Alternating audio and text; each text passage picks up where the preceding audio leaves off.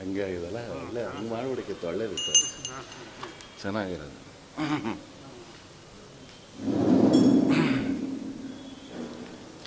ಶಮಯನ್ ಭವಸಂತಾಪಂ ರಮಯನ್ ಸಾಧುಚಾತಕಾನ್ ಕೃಷ್ಣಮೇಘ ಕೃಪಾದೃಷ್ಟಿವೃಷ್ಟ್ಯಾ ಪುಷ್ಣಾತು ಮಾಮಪಿ ಶ್ರೀಶಾದಿದೇವತಾರಂಭಾಂ ಶ್ರೀಮನ್ಮಧ್ವಸುಮಧ್ಯಮಾಂ साक्षान्मद्गुरुपर्यन्तां वन्दे गुरुपरम्पराम्।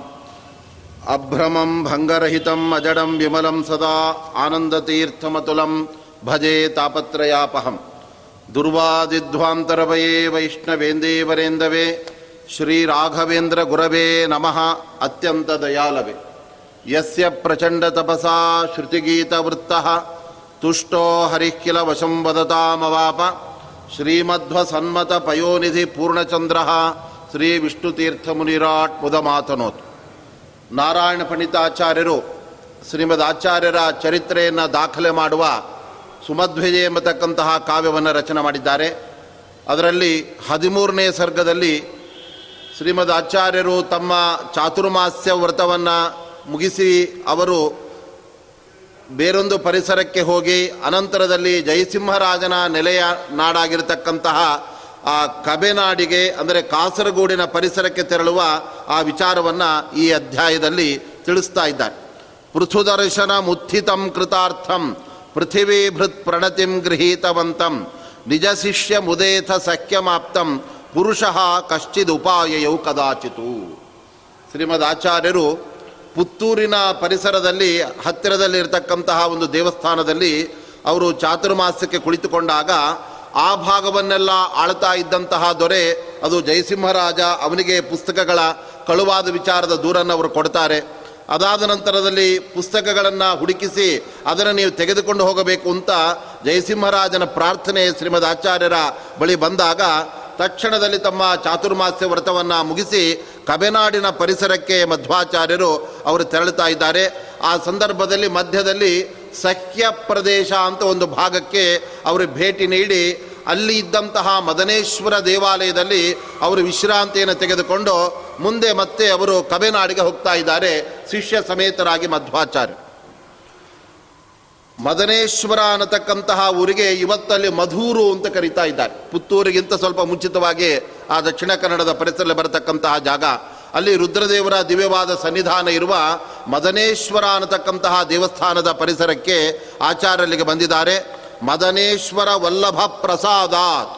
ಅವರು ಹೊರಡುವಾಗ ಇಂದಿನಂತೆ ಪಲ್ಲಕ್ಕಿಯಲ್ಲೆಲ್ಲ ಅವರು ಹೊರಡ್ತಾ ಇದ್ದಿಲ್ಲ. ಶ್ರೀಮದ್ ಆಚಾರ್ಯ ಕಾಲ್ನಡಿಗೆಯಲ್ಲಿ ಅವರು ಹೊರಡ್ತಾ ಇದ್ದರು ಹೊರಡುವಾಗ ಬೆಳಿಗ್ಗೆಯೆಲ್ಲ ತಮ್ಮ ಅನೇಕವನ್ನು ಮುಗಿಸ್ಕೊಂಡೇ ಅವರು ಹೊರಡೋದಕ್ಕೆ ಸಿದ್ಧರಾದಾಗ ತಕ್ಷಣದಲ್ಲಿ ಅಲ್ಲಿದ್ದ ದೇವಸ್ಥಾನದ ಗಂಟಾನಾದ ಆಯ್ತಂತೆ ಆವಾಗ ನಮ್ಮ ಪ್ರಯಾಣಕ್ಕೆ ಇದು ಮಂಗಳ ಸೂಚಕ ಅಂತ ಅವರು ಭಾವಿಸಿ ತಮ್ಮ ಪ್ರಯಾಣವನ್ನು ಅಲ್ಲಿ ಮುಂದುವರಿಸ್ತಾ ಇದ್ದಾರೆ. ಶ್ರೀಮದ್ ಆಚಾರ್ಯರ ಹಿಂದೆ ಹಿಂದೆ ಅನೇಕ ಶಿಷ್ಯ, ವೃಂದ, ಭಕ್ತರುಗಳೆಲ್ಲ ಅವರನ್ನು ನೋಡಬೇಕು ಅಂತ ಮತ್ತೆ ಮತ್ತೆ ಬರ್ತಾ ಇದ್ದಾರಂತೆ. ಯಾಕೆಂದರೆ ಶ್ರೀಮದ್ ಆಚಾರ್ಯರ ದೃಷ್ಟಿ ನಮ್ಮ ಮೇಲೆ ಬಿದ್ದರೆ ನಮ್ಮ ದುಃಖಗಳೆಲ್ಲ ಪರಿಹಾರವಾಗತ್ತೆ. ಆದ್ದರಿಂದ ಅವರ ಅನುಗ್ರಹವಾಗುತ್ತೆ ಅಂತ ಆ ಜನಗಳೆಲ್ಲ ಅವ್ರ ಹಿಂದೆ ಹಿಂದೆ ಬರ್ತಾ ಇದ್ದರೆ ಅದೇನು ಆಶ್ಚರ್ಯವಲ್ಲ ಅಂತ ಇದ್ದಾರೆ ಪಂಡಿತಾಚಾರ್ಯ. ಅಮರೈಹಿ ಅಮರಾನುಗೈರ್ ಮುನೀಂದ್ರೈಹಿ ಅಪರೇಕ್ಷಾ ವಿಷಯೈಶ್ಚ ಸೇವ್ಯಮಾನಃ. ಸಾಕ್ಷಾತ್ ಶ್ರೀಮದ್ ಆಚಾರ್ಯರು ವಾಯುದೇವದ ಅವತಾರರಾದ್ದರಿಂದ ಅವರನ್ನು ಗರುಡ ಶೇಷಾದಿ ದೇವತೆಗಳೇ ಸೇವಿಸ್ತಾ ಇದ್ದಾರೆ. ಸಾಮಾನ್ಯ ಜನಗಳು ಋಷಿಮುನಿಗಳು ಅವರನ್ನು ಆಶ್ರಯಿಸೋದು, ಅವರನ್ನು ಸೇವಿಸೋದು ದೊಡ್ಡ ವಿಷಯವಲ್ಲ. ಯಾಕೆ ಅವರಲ್ಲಿ ಏನು ಅಂತಹ ವಿಶೇಷತೆ ಇದೆ ಎಂದರೆ ಅದಕ್ಕೆ ಸುಮಧ್ವಜ ಹೇಳ್ತಾ ಇದೆ, ಹರಿಪಾದ ಸರೋಜ ಸಂಘ ಸಾರಹ.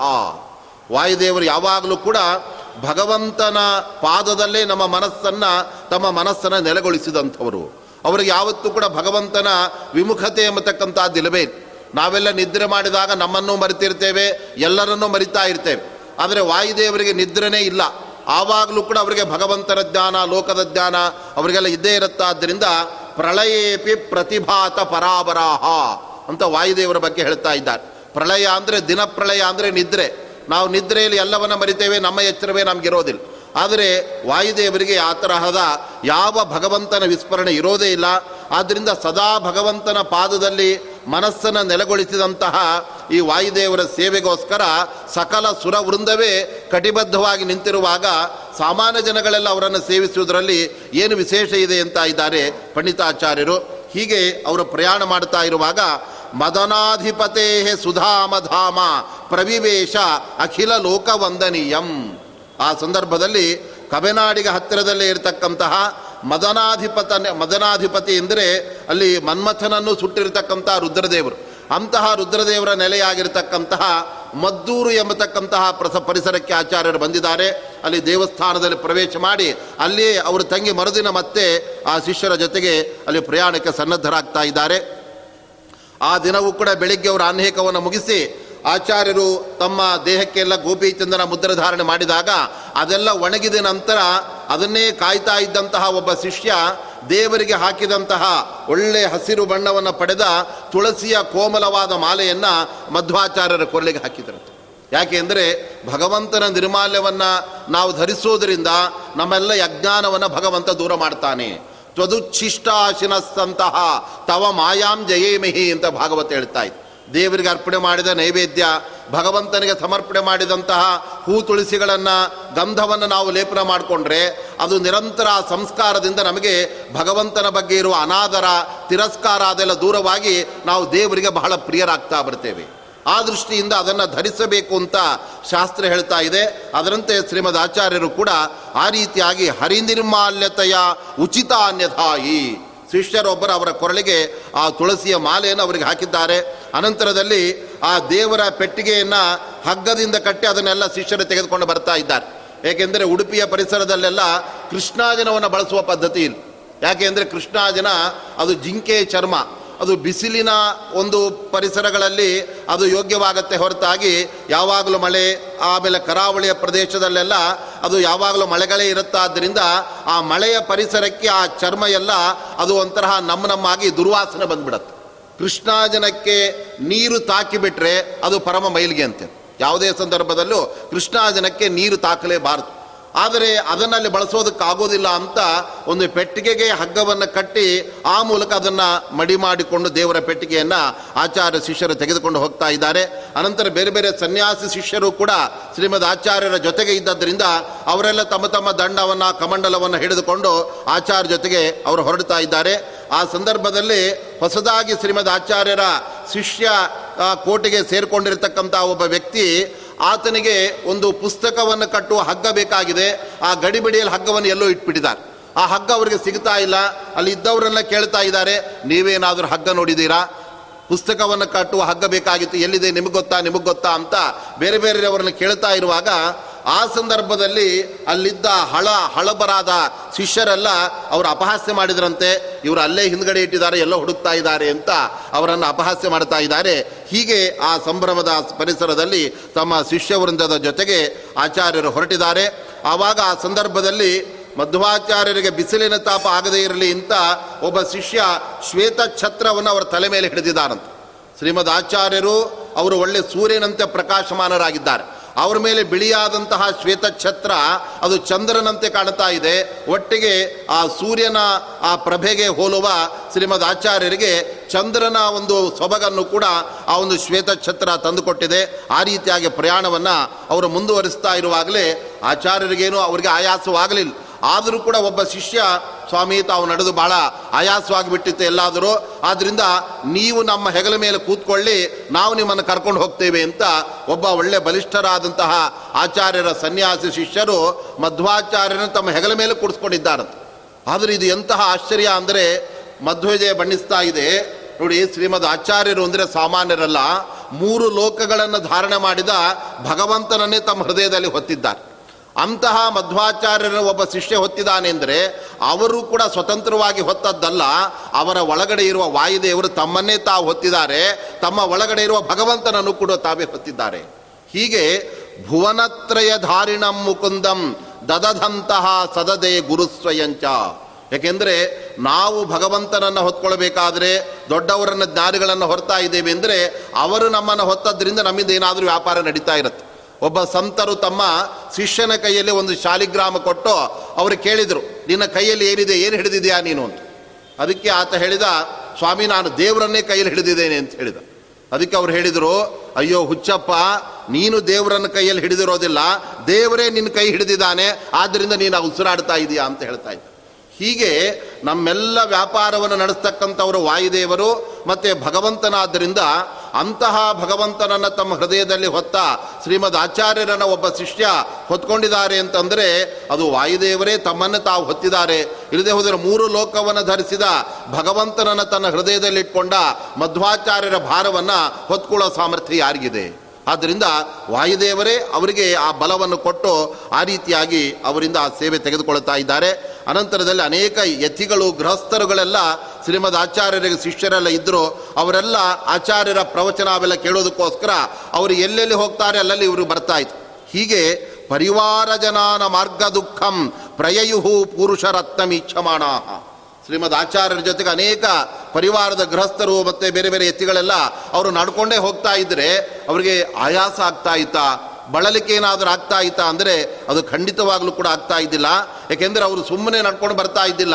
ಶ್ರೀಮದ್ ಆಚಾರ್ಯರ ಮುಖವನ್ನು ನೋಡ್ತಾ ನೋಡ್ತಾ ಆ ಪ್ರಯಾಣದಲ್ಲಿ ಸಾಕ್ತಾ ಇತ್ತು. ಅವರ ಮುಖವನ್ನು ನೋಡಿದ್ದರಿಂದಲೇ ಇವರಿಗೆ ಎಲ್ಲ ಆಯಾಸ ಪರಿಹಾರವಾಗ್ತಾ ಇತ್ತು. ಅವರ ದುಃಖಗಳೆಲ್ಲ ದೂರವಾಗ್ತಾ ಇದ್ದದ್ರಿಂದ ಇದೇನು ಕೂಡ ಅವರಿಗೆ ಸಮಸ್ಯೆ ಆಗಲಿಲ್ಲ. ನಿಜವಾಗಲೂ ಯಾವ ಮಧ್ವಾಚಾರ್ಯರ ಸ್ಮರಣೆ ಮಾಡಿದರೆ ಸಂಸಾರದ ಬಿಡುಗಡೆಯನ್ನೇ ಅವರು ಕರುಣಿಸ್ತಾ ಇದ್ದಾರೋ, ಅಂತಹ ವಾಯುದೇವರ ಜೊತೆಗೆ ಹೋಗುವವರಿಗೆ ಒಂದು ಸಾಮಾನ್ಯ ಬಿಸಿಲಿನ ತಾಪ, ನಡಿಗೆಯ ಆಯಾಸ ಕಳೆಯೋದರಲ್ಲಿ ಏನು ಆಶ್ಚರ್ಯ ಇದೆ. ಇತಿ ಮತ್ಸ್ಯ ಹಿ ಪ್ರಯಾಂತಿ.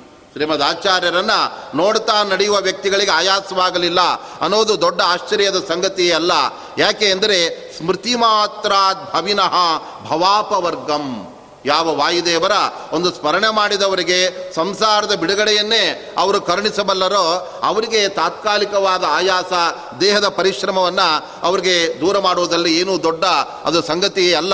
ಆದ್ದರಿಂದಲೇ ನಮ್ಮ ವಾದಿರಾಜ ಸ್ವಾಮಿಗಳು ತೀರ್ಥ ಪ್ರಬಂಧ ಅಂತ ಕೃತಿಯನ್ನು ರಚನೆ ಮಾಡುವಾಗ ತಾವು ಹುಟ್ಟಿದ ತಮ್ಮ ಜನ್ಮಭೂಮಿಯಿಂದ ಹಿಡಿದು ಎಲ್ಲ ಭರತಖಂಡದ ಪೂರ್ವ, ದಕ್ಷಿಣ, ಉತ್ತರ ಆ ಎಲ್ಲ ಪರಿಸರಗಳನ್ನು ಸಂಚಾರ ಮಾಡಿ ಅಲ್ಲಿರುವ ದೇವತಾ ಮಹಿಮೆಗಳನ್ನು ವರ್ಣನೆ ಮಾಡಬೇಕು ಅಂತ ಅವರು ಹೊರಡುವಾಗ ತಕ್ಷಣ ಮಧ್ವರೂಪಿಯಾದ ವಾಯುದೇವರಿಗೆ ನಮಸ್ಕಾರ ಮಾಡ್ತಾರೆ. ಯಾಕೆ ಅಂದರೆ ಆಯಾಸಮಸ್ಮನ್ ಮೃದು ಮಾನಸಸ್ಯ ವಾಯು ಮುಹು ಕೃಂತತು ಮಧ್ವರೂಪಿ ಅಂತ ಹೇಳ್ತಾ ಇದ್ದಾರೆ. ಸ್ವಾಮಿ, ನಿಮ್ಮಂತೆ ಪರಿಪೂರ್ಣ ಬಲರು ನಾವಲ್ಲ. ನಮಗೆಲ್ಲ ಆಯಾಸ ಆಗ್ಬಿಡಬಹುದು ಆದರೆ ನೀವು ಬಲದೇವತೆ ಆದ್ದರಿಂದ ನಿಮ್ಮನ್ನು ಸ್ಮರಣೆ ಮಾಡಿದರೆ ನಮ್ಮ ಎಲ್ಲ ಆಯಾಸ ಪರಿಹಾರವಾಗುತ್ತೆ ಅಂತ ನಿಮ್ಮನ್ನು ನೆನೆದೆ ನಾವು ಪ್ರಯಾಣದಲ್ಲಿ ನಾವು ಮುಂದೆ ಹೊರಡ್ತಾ ಇದ್ದೇವೆ ಅಂತ ಆ ವಾದಿರಾಜ ಸ್ವಾಮಿಗಳು ಕೂಡ ಹೇಳ್ತಾ ಇದ್ದಾರೆ. ಹೀಗೆ ಪಾದಚಾರಿಗಳಾದ ಅನೇಕ ಶಿಷ್ಯರುಗಳಿಗೆಲ್ಲ ತಮ್ಮ ಕುಡಿನೋಟದಿಂದ ಅವರ ಆಯಾಸವನ್ನು ಶ್ರೀಮದ್ ಆಚಾರ್ಯರು ಪರಿಹಾರ ಮಾಡ್ತಾ ಇತ್ತು ಅನಂತರದಲ್ಲಿ ಆ ಮದ್ದೂರಿನಿಂದ ಕಾಸರಗೋಡಿಗೆ ಹೋಗುವಾಗ ಮಧ್ಯದಲ್ಲಿ ಒಂದು ಸಣ್ಣ ದೇವಸ್ಥಾನ ಬರುತ್ತೆ. ಅದುವೇ ವಿಷ್ಣುಮಂಗಲ ದೇವಾಲಯ ಅಂತ.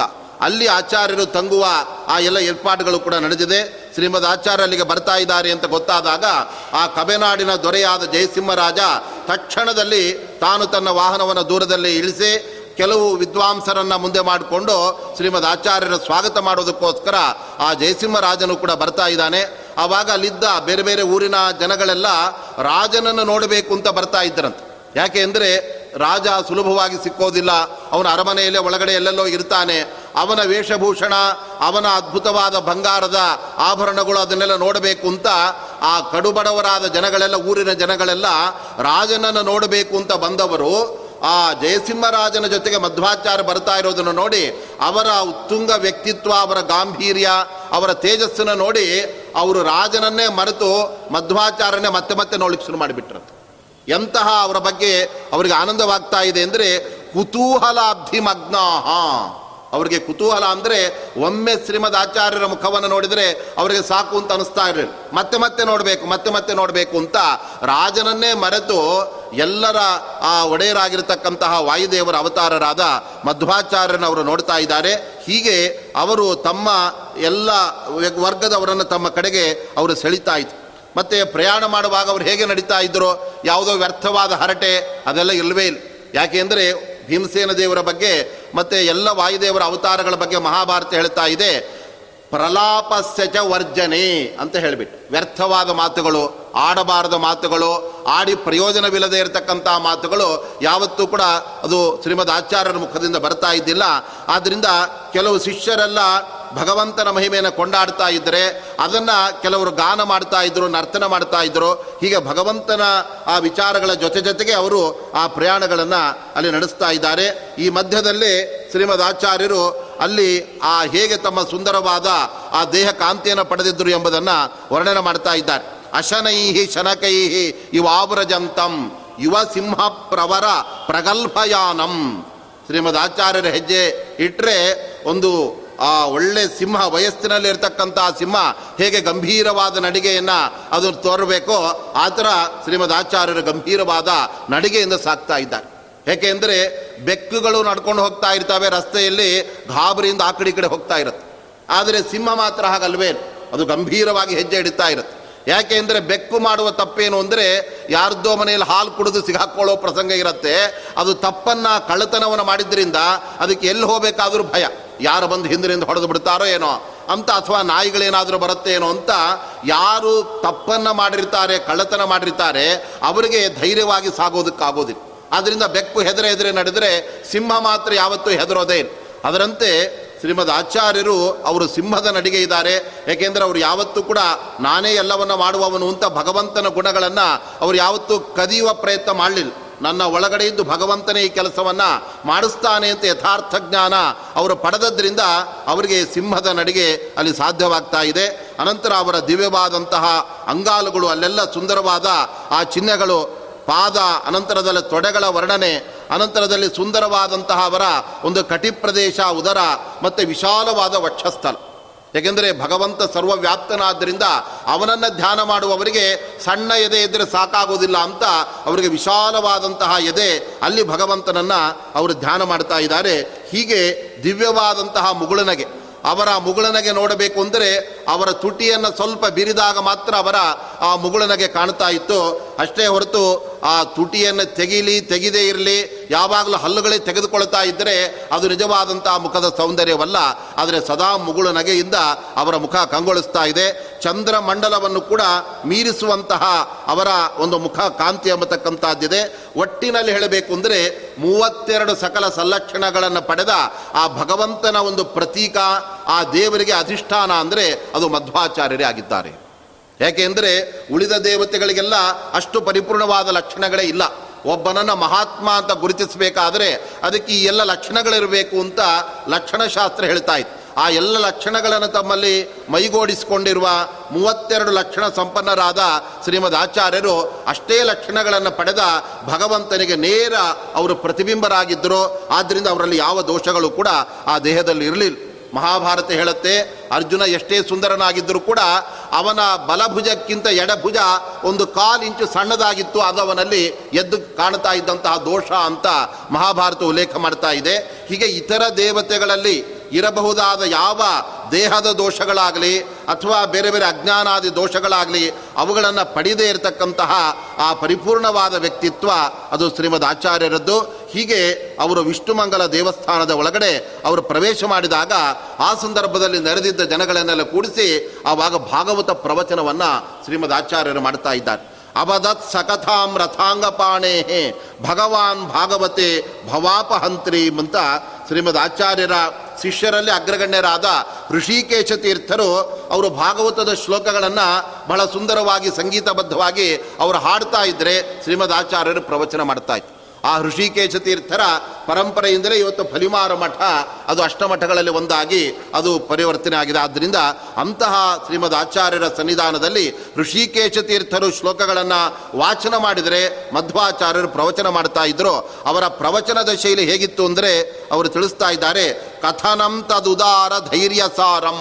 ಶ್ರೀಮದ್ ಆಚಾರ್ಯರು ಮಧುರವಾಗಿ ಮಾತನಾಡ್ತಾ ಇತ್ತು ವಿದ್ವಾಂಸರಿಗೆ, ಸಾಮಾನ್ಯರಿಗೆ ಅರ್ಥವಾಗುವ ರೀತಿಯಲ್ಲಿ ಅವರು ತಿಳಿಸ್ತಾ ಇತ್ತು ಹೆಚ್ಚೇಕೆ ಅವರ ಪ್ರವಚನದಿಂದ ಕೇಳುಗರಿಗೆಲ್ಲ ನಾವು ಪ್ರವಚನವನ್ನು ಕೇಳ್ತಾ ಇಲ್ಲ, ನಮ್ಮ ಎಲ್ಲ ದುಃಖವನ್ನು ಮರಿತಾ ಇದ್ದೇವೆ, ನಾವು ಆನಂದದ ಸಮುದ್ರದಲ್ಲಿ ನಾವು ತೇಲಾಡ್ತಾ ಇದ್ದೇವೆ ಅನ್ನುವ ಭಾವನೆ ಅವರಿಗೆ ಬರ್ತಾ ಇತ್ತು.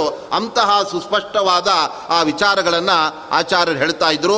ಇದನ್ನು ತ್ರಿವಿಕ್ರಮ ಪಂಡಿತಾಚಾರ್ಯರೇ ತಮ್ಮ ತತ್ವಪ್ರದೀಪ ಅಂತ ಒಂದು ಭಾಷ್ಯದ ವ್ಯಾಖ್ಯಾನ ಗ್ರಂಥ ಅದರಲ್ಲಿ ಅವರು ಹೇಳ್ತಾ ಇದ್ದಾರೆ. ಶ್ರೀಮದ್ ಆಚಾರ್ಯರು ಹೇಗೆ ಮಾತನಾಡ್ತಾ ಇದ್ರು, ಅವರ ವಿಷಯ ಹೇಗಿತ್ತು, ಅವರ ಪ್ರವಚನ ಶೈಲಿ ಹೇಗಿತ್ತು ಅಂದರೆ ಅವರು ತಿಳಿಸ್ತಾ ಇದ್ದಾರೆ. ಯಸ್ಯ ಅಸ್ಖಲಿತ ಅನವರತ ವೇದಶಾಸ್ತ್ರ ವ್ಯಾಖ್ಯಾನ ಶ್ರವಣ ಕೌತುಕ ಸಮುತ್ಖಾತ ದುಃಖ ಸಂಘಾತ ನಿಖಿಲ ಪಂಡಿತ ವರ್ಗ ಮಹಾಮೃತ ಸಮುದ್ರಾವಗಾಹೀವ ಬಹುಲ ಮಾಕ್ಲಾದ ಮಾಪ್ನೋತಿ ಅಂತ ತ್ರಿವಿಕ್ರಮ ಪಂಡಿತರು ಹೇಳ್ತಾ ಇದ್ದಾರೆ. ಶ್ರೀಮದ್ ಆಚಾರ್ಯರು ಮಾತನಾಡಿದರೆ ಯಾವುದೋ ಲೌಕಿಕ ವಿಚಾರಗಳಲ್ಲ, ವೇದಶಾಸ್ತ್ರ ಅಂತ ಇದ್ದಾರೆ.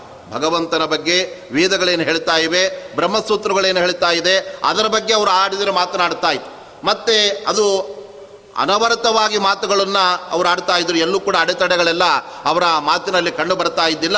ಮತ್ತೆ ಅಂತಹ ಅವರ ಪ್ರವಚನವನ್ನು ಕೇಳಿದ ಆ ಶ್ರೋತೃಗಳಿಗೆಲ್ಲ ಅವರ ಮನಸ್ಸಿನ ದುಃಖ ದೂರವಾಗ್ತಾ ಇತ್ತು. ನಾವು ಪ್ರವಚನವನ್ನು ಕೇಳ್ತಾ ಇಲ್ಲ.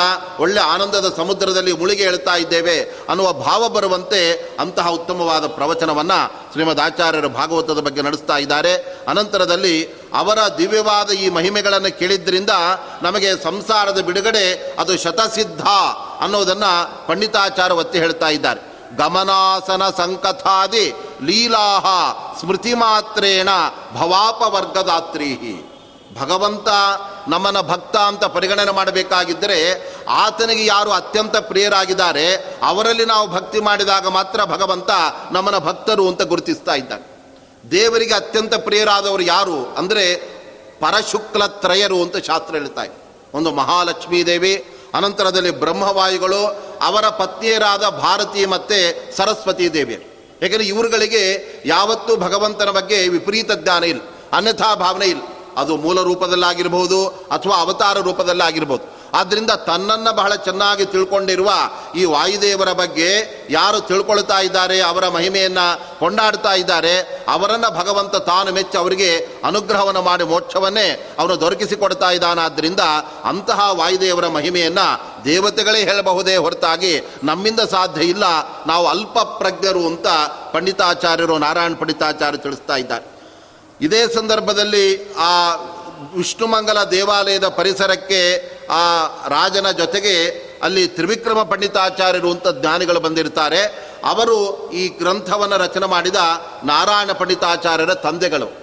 ಅವರು ಪ್ರಾಸಂಗಿಕವಾಗಿ ತಮ್ಮ ತಂದೆಗಳ ಹುಟ್ಟು ಅದರಿಂದಾಗಿ ಅವರು ಹೇಗೆ ಬೆಳೆದು ಬಂದರು, ಅದ್ವೈತ ಸಂಪ್ರದಾಯದಲ್ಲಿ ನಾವೆಲ್ಲ ಬಂದಿದ್ದರೂ ಕೂಡ ನಮ್ಮನ್ನು ಶ್ರೀಮದ್ ಆಚಾರ್ಯರು ಅನುಗ್ರಹ ಮಾಡಿ ನಮ್ಮನ್ನು ದ್ವೈತ ದೀಕ್ಷೆ ಕೊಟ್ಟು ಅವರು ಉದ್ಧಾರ ಮಾಡಿದ್ದಾರೆ. ಆದ್ದರಿಂದ ಆ ಹಿನ್ನೆಲೆಯಲ್ಲಿ ನಮ್ಮ ತಂದೆಯ ಆ ಪೂರ್ವ ಜೀವಿತ ಹೇಗಿತ್ತು? ಅವ್ರ ಹಿಂದೆ ಸ್ಮಾರ್ತರಾಗಿ ಅದ್ವೈತ ಸಂಪ್ರದಾಯದಲ್ಲಿ ಏನೆಲ್ಲ ಸಮಸ್ಯೆಗಳನ್ನು ಅವರು ಎದುರಿಸಿದರು, ಅನಂತರದಲ್ಲಿ ಯಾವ ರೀತಿ ಅವರಿಗೆ ಶ್ರೀಮದ್ ಆಚಾರ್ಯರ ಮಾರ್ಗದರ್ಶನ ಆಯಿತು ಎಂಬುದನ್ನು ಬಹಳ ವಿಸ್ತಾರವಾಗಿ ಹದಿಮೂರನೆಯ ಸರ್ಗದಲ್ಲಿ ನಾರಾಯಣ ಪಂಡಿತಾಚಾರ್ಯ ಹೇಳ್ತಾ ಇದ್ದಾರೆ.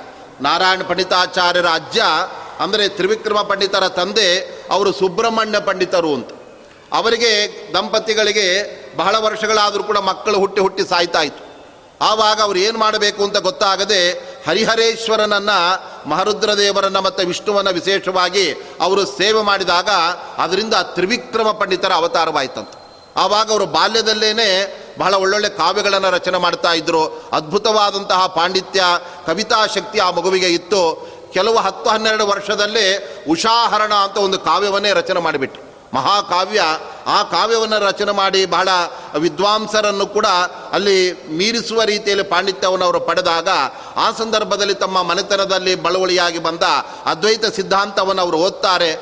ಆವಾಗ ಅವರ ಮನಸ್ಸಿಗೆ ಗೊಂದಲ ಉಂಟಾಗತ್ತೆ. ಬ್ರಹ್ಮಸೂತ್ರಗಳೆಲ್ಲ ಭಗವಂತನನ್ನ ಗುಣಪೂರ್ಣ, ಅವನು ಸೃಷ್ಟಿ ಮಾಡಿದ ಜಗತ್ತು ಸತ್ಯ ಅಂತ ಹೇಳ್ತಾ ಇರುವಾಗ ಈ ಅದ್ವೈತ ಭಾಷೆಗಳು ಮಾತ್ರ ಈ ಜಗತ್ತೆಲ್ಲವೂ ಕೂಡ ಸುಳ್ಳಾಗಿದೆ. ಭಗವಂತ ನಿರ್ಗುಣ ಅಂತೆಲ್ಲ ಬ್ರಹ್ಮಸೂತ್ರಗಳಿಗೆ ವಿರುದ್ಧವಾಗಿ ಅವೆಲ್ಲ ಭಾಷೆಗಳು ವ್ಯಾಖ್ಯಾನವನ್ನು ಮಾಡ್ತಾ ಇವೆ. ಇದು ಹೇಗೆ ಸರಿ ಹೊಂದತ್ತೆ? ನಾವು ದೇವರನ್ನು ನಿರ್ಗುಣ ಅಂತ ಉಪಾಸನೆ ಮಾಡಬೇಕೋ? ಅಥವಾ ಆನಂದಾದಿ ಗುಣಗಳಿಂದ ಅವನು ಪರಿಪೂರ್ಣ ಅಂತ ನಾವು ಚಿಂತನೆ ಮಾಡಬೇಕೋ? ಅನ್ನುವ ಗೊಂದಲ ಅವರಿಗೆ ಆರಂಭದಲ್ಲೇ ಬರಲಿಕ್ಕೆ ಶುರುವಾಯಿತು.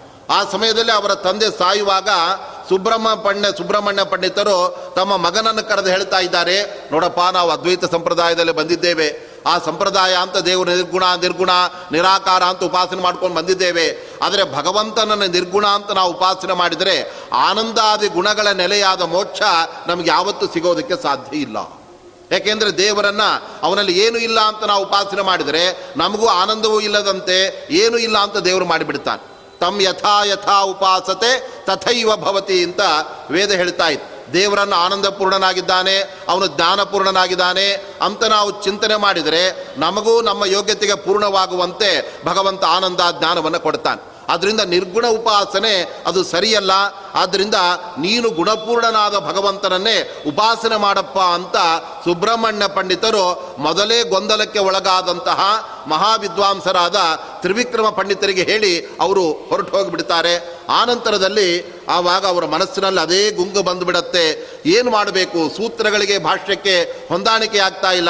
ನಾವೇ ಹೊಂದಾಣಿಕೆ ಮಾಡಿಕೊಳ್ಳುವ ಒಂದು ಸಿದ್ಧಾಂತಕ್ಕೆ ಬರಬೇಕು ಅಂತ ಪಂಡಿತಾಚಾರ್ಯರೇ ಅಥವೇದ ಪುರಾಣ ಭಾರತಾದೇ ಸ್ವಯಮಾಲೋಚ್ಯ, ಮಹಾಭಾರತ, ಪುರಾಣ ಇವುಗಳನ್ನೆಲ್ಲ ಅಧ್ಯಯನ ಮಾಡಿ ಭಗವಂತ ಗುಣಪೂರ್ಣ ಅನ್ನುವ ಉಪಾಸನೆಯೇ ನಮಗೆ ತಾರಕ ಅಂತ ತ್ರಿವಿಕ್ರಮ ಪಂಡಿತರು ಒಂದು ತೀರ್ಮಾನಕ್ಕೆ ಬರ್ತಾರೆ. ಆ ಸಂದರ್ಭದಲ್ಲಿ ಶ್ರೀಮದ್ ಆಚಾರ್ಯರ ತತ್ವವಾದದ ಒಂದು ಜಯಭೇರಿ ಎಲ್ಲ ಕಡೆಯಲ್ಲೂ ಕೂಡ ಮೊಳಗಿದಾಗ ಶ್ರೀಮದ್ ಆಚಾರ್ಯರ ಆ ಗ್ರಂಥಗಳನ್ನು ನೋಡುವ ಒಂದು ಸಂದರ್ಭ ತ್ರಿವಿಕ್ರಮ ಪಂಡಿತಾಚಾರ್ಯಗೆ ಬರುತ್ತೆ. ಇದೇ ಸಂದರ್ಭದಲ್ಲೇನೆ ಅವರ ತಮ್ಮಂದಿರು ಕೂಡ ಆಚಾರ್ಯರ ಕಳೆದು ಹೋದ ಪುಸ್ತಕಗಳನ್ನೆಲ್ಲ ಅವರ ಶಿಷ್ಯತ್ವವನ್ನು ವಹಿಸಿ ಅವುಗಳನ್ನೆಲ್ಲ ತಂದು ತಾವು ಜೋಪಾನ ಮಾಡಿ ಮನೆಯಲ್ಲಿ ಇಟ್ಕೊಂಡಿರ್ತಾರೆ. ಆ ತ್ರಿವಿಕ್ರಮ ಪಂಡಿತರ ತಮ್ಮಂದಿರಾದ ಶಂಕರ ಪಂಡಿತರು ಅಂತ ಹೇಳಿ ಆವಾಗ ಮನೆಯಲ್ಲೇ ತತ್ವವಾದ ಬಂದಿದೆ, ಮಧ್ವಾಚಾರ ಗ್ರಂಥಗಳೆಲ್ಲ ಬಂದಿದೆ. ಅದರಲ್ಲಿ ಏನು ಬರೆದಿದ್ದಾರೆ? ಮಧ್ವಾಚಾರ ಹೊಸ ಭಾಷ್ಯ ಯಾವ ಥರ ಸೂತ್ರಗಳಿಗೆ ಬರೆದಿದ್ದಾರೆ?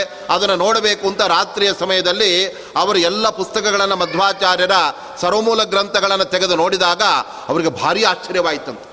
ನನಗೆ ಎಲ್ಲಿ ಸೂತ್ರಗಳ ಬಗ್ಗೆ ಗೊಂದಲಗಳೆಲ್ಲ ಇತ್ತೋ ಅಲ್ಲಿಯೇ ಸರಿಯಾಗಿ ಅರ್ಥವನ್ನು ಮಧ್ವಾಚಾರ್ಯ ಬರೆದಿದ್ದಾರೆ. ಉದಾಹರಣೆಗೆ ಆರಂಭದಲ್ಲೇ ನೋಡಿ.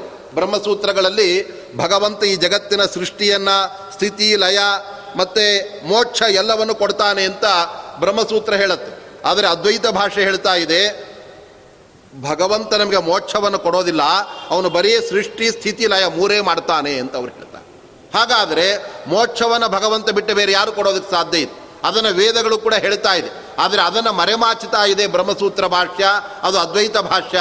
ಆದ್ದರಿಂದ ಇದು ಸೂತ್ರಕ್ಕೆ, ವೇದಕ್ಕೆ ಅನುಗುಣವಾಗಿಲ್ಲ ಅನ್ನತಕ್ಕಂಥದ್ದು ಅವರಿಗೆ ಮನವರಿಕೆಯಾದಾಗ ಶ್ರೀಮದಾಚಾರ್ಯರು ಅಲ್ಲಿ ಮೋಕ್ಷಪ್ರದಾತೃತ್ವವು ಕೂಡ ಭಗವಂತನಿಗಿದೆ ಎಂಬುದನ್ನು ತಮ್ಮ ಭಾಷ್ಯದಲ್ಲಿ ಸಮರ್ಥನೆ ಮಾಡಿದಾಗ, ಅದರಿಂದ ವಿಸ್ಮಯ ಮಾಂತರಂ ಮಹಾಂತಂ ವಿದಧೆ. ಅವರಿಗೆ ಭಾರಿ ಆಶ್ಚರ್ಯವಾಗುತ್ತೆ. ಎಷ್ಟು ಸೂತ್ರಗಳಿಗೆ ಅನುಗುಣವಾದ, ವೇದಕ್ಕೆ ಅನುಗುಣವಾದ ಭಾಷೆ ಬರೆದಿದ್ದಾರೆ ಅಂತ ಅವರಿಗೆ ಒಳಗೊಳಗೆ ಆನಂದವಾಗಿ ಜೊತೆಗೆ ನಾನು ಆಶ್ರಯಿಸಿದರೆ ಈ ತತ್ವವಾದವನ್ನೇ ಆಶ್ರಯಿಸಬೇಕು. ನಾನು ಮಧ್ವಾಚಾರ್ಯರ ಶಿಷ್ಯನಾಗಬೇಕು ಅಂತ ಅವರಿಗೆ ಆ ಬಲವತ್ತರವಾದಂತಹ ಬಯಕೆ ಬರುತ್ತೆ. ಆದರೂ ಕೂಡ ಅವರು ಸುಲಭವಾಗಿ ಆಚಾರ್ಯರ ಬಳಿ ಹೋಗೋದಿಲ್ಲ.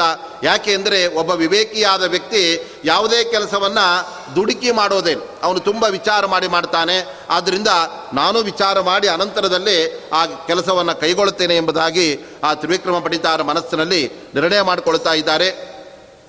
ಇದೇ ಸಂದರ್ಭದಲ್ಲಿ ಶ್ರೀಮದ್ ಆಚಾರ್ಯರು ತಮ್ಮ ಶಿಷ್ಯರಾದ ಶಂಕರ ಪಂಡಿತರ ಮೂಲಕವಾಗಿ ಕುತಂತ್ರ ಮತ್ತು ಮಾಟಗಳಿಂದ ಮಧ್ವಾಚಾರ್ಯರ ಗ್ರಂಥಗಳನ್ನೆಲ್ಲ ಅಪಹರಿಸಿದ ಆ ಎಲ್ಲ ಗ್ರಂಥಗಳು ಮತ್ತೆ ಜಯಸಿಂಹರಾಜನ ಮೂಲಕವಾಗಿ ಅವುಗಳೆಲ್ಲ ದೊರಕಿ ಬಂದಾಗ ಅದನ್ನೆಲ್ಲ ಅವರು ಶಂಕರ ಪಂಡಿತರ ಬಳಿಯೇ ಅದು ಭದ್ರವಾಗಿ ನೋಡಿಕೊಳ್ಳುವಂತೆ ಅವರಿಗೆ ತಿಳಿಸ್ತಾ ಇದ್ದಾರೆ. ಅನಂತರದಲ್ಲಿ ಸಭೆಗೆ ಶ್ರೀಮದ್ ಆಚಾರ್ಯರು ಅಲ್ಲಿ ಬರ್ತಾ ಇರುವಾಗ ಆ ಸಮಯದಲ್ಲಿ ಕಬೆನಾಡಿನ ದೊರೆಯಾದ ಆ ಜಯಸಿಂಹರಾಜನ ಆಸ್ಥಾನ ವಿದ್ವಾಂಸರಾದ ತ್ರಿವಿಕ್ರಮ ಪಂಡಿತಾಚಾರ್ಯರು ಕೂಡ ಅಲ್ಲಿಗೆ ಬರ್ತಾರೆ. ಆವಾಗ ಅವರಿಬ್ಬರ ಮೊದಲ ಸಮಾಗಮ ಆಗ್ತಾ ಇತ್ತು. ಆ ಸಂದರ್ಭದಲ್ಲಿ ಜಯಸಿಂಹರಾಜನಿಗೆ ಮಧ್ವಾಚಾರ್ಯರ ಅನುಗ್ರಹ ದೊರಕಲಿ ಅಂತ ಆವಾಗ ತ್ರಿವಿಕ್ರಮ ಪಂಡಿತರ ಒಂದು ಸ್ತೋತ್ರವನ್ನು ಮಧ್ವಾಚಾರ್ಯ ಬಗ್ಗೆ ಮಾಡ್ತಾ ಇದ್ದಾರೆ. ಯಾವ ವಾಯುದೇವರ ಪಾದಗಳ ಧೂಳಿಯನ್ನು ದೇವತೆಗಳು ಕೂಡ ಶಿರಸ್ಸಿನಲ್ಲಿ ಧಾರಣೆ ಮಾಡ್ತಾ ಇದ್ದಾರೋ. ಅಂತಹ ಆನಂದ ತೀರ್ಥ ಭಗವತ್ಪಾದರ ಪಾದರೇಣು ಅವರ ಕಾರಿನಲ್ಲಿದ್ದ ಏನು ಧೂಳು ಇದೆಯಲ್ಲ, ಅದು ಈ ದೊರೆಯಾದ ಜಯಸಿಂಹರಾಜನಿಗೆ ಅದು ಒಳ್ಳೆ ಆನಂದವನ್ನು ಉಂಟು ಮಾಡಲಿ ಅಂತ ಜಯಸಿಂಹರಾಜನಿಗೆ ಮಧ್ವಾಚಾರ್ಯರ ಪಾದದ ಧೂಳಿ ಮಂಗಳವನ್ನು ಉಂಟು ಮಾಡಲಿ ಅಂತ ಹೇಳುವುದರ ಜೊತೆಗೆ ತಮಗೂ ಮಧ್ವಾಚಾರ್ಯ ಅನುಗ್ರಹ ಆಗಲಿ ಅಂತಲೇ ಅವರ ಮನಸ್ಸಿನಲ್ಲಿ ಆ ರೀತಿಯಾಗಿ ಅಂದುಕೊಳ್ತಾ ಇದ್ದಾರೆ. ಯಾಕೆಂದರೆ ದೊಡ್ಡವರಿಗೆ, ದೊಡ್ಡವರ ವ್ಯಕ್ತಿತ್ವ ಬಹಳ ಬೇಗ ಗೊತ್ತಾಗ್ಬಿಡತ್ತೆ. ಸಾಮಾನ್ಯರಿಗೆ ಅದು ಗೊತ್ತಾಗೋದಿಲ್ಲ. ಈ ತರಹ ತ್ರಿವಿಕ್ರಮ ಪಂಡಿತಾಚಾರ್ಯರು ಅವರು ದುಂಬಿ ಆ ದುಂಬಿಗೆ ಒಳ್ಳೊಳ್ಳೆ ಹೂವಿನಲ್ಲಿ ಮಕರಂದ ಎಲ್ಲಿ ಜಾಸ್ತಿ ಇದೆ ಅಂತ ಯಾರು ದುಂಬಿಗೆ ಹೇಳಿಕೊಡಬೇಕಾಗಿಲ್ಲ. ಅದು ತಾನಾಗೆ ಹುಡುಕೊಂಡು ಅದನ್ನು ಗುರುತಿಸಿ ಹೇಗೆ ತಾನು ಪಡ್ಕೊಳ್ಳತ್ತೆ, ಅದರಂತೆ ನನಗೆ ಸರಿಯಾದ ಗುರುಗಳು ಇಲ್ಲಿದ್ದಾರೆ. ಅವರನ್ನೇ ನಾನು ಆಶ್ರಯಿಸಬೇಕು ಅಂತ ಅವರು ಹುಡುಕಿ ಅಲ್ಲಿಗೆ ಬಂದದ್ದರಿಂದ ಅವರಿಗೆ ಸರಿಯಾದಂತಹ ಮಾರ್ಗದರ್ಶನವಾಗಿದೆ. ಅನಂತರದಲ್ಲಿ ಶ್ರೀಮದ್ ಆಚಾರ್ಯರು ಆ ಜಯಸಿಂಹರಾಜನ ಆಸ್ಥಾನದಲ್ಲಿ ಅಲ್ಲಿಯೇ ಸುಮಾರು ದಿನಗಳ ಕಾಲ ಅವರು ವಾಸ ಮಾಡ್ತಾರೆ. ಆ ಸಂದರ್ಭದಲ್ಲಿ ಪ್ರತಿನಿತ್ಯ ಅವರ ದಿನಚರಿ ಹೇಗಿತ್ತು? ಶಾಸ್ತ್ರಗಳೆಲ್ಲ ಮಹಾತ್ಮರ ದಿನಚರಿಯನ್ನು ನಮ್ಮ ಮುಂದೆ ಇಡ್ತಾವೆ ನಾವು ಹೇಗೆ ಎಷ್ಟು ಕೆಟ್ಟದಾಗಿದ್ದೇವೆ, ಅವರೆಲ್ಲ ಎಷ್ಟು ಒಳ್ಳೆ ರೀತಿಯಾಗಿರ್ತಾ ಇದ್ರೋ ಅದನ್ನು ನಾವು ಮಾಡದೇ ಇದ್ದರೂ ಪರವಾಗಿಲ್ಲ, ಅದನ್ನು ತಿಳ್ಕೊಳ್ಳೋದಾದರೂ ಮಾಡಬೇಕು ಅಂತ ಅವರು ತಿಳಿಸ್ತಾ ಇದ್ದಾರೆ. ಅದರಲ್ಲಿ ಉದಯತೆ ವಿನತಾಯಾ ನಂದನೆ ಶ್ಲಾಘ್ಯ ಕಾಲೇ ಸಕೃತ ಸಕಲ ಕೃತ್ಯ ಕೃತ್ಯವೇದಿ ಪ್ರವೇದ.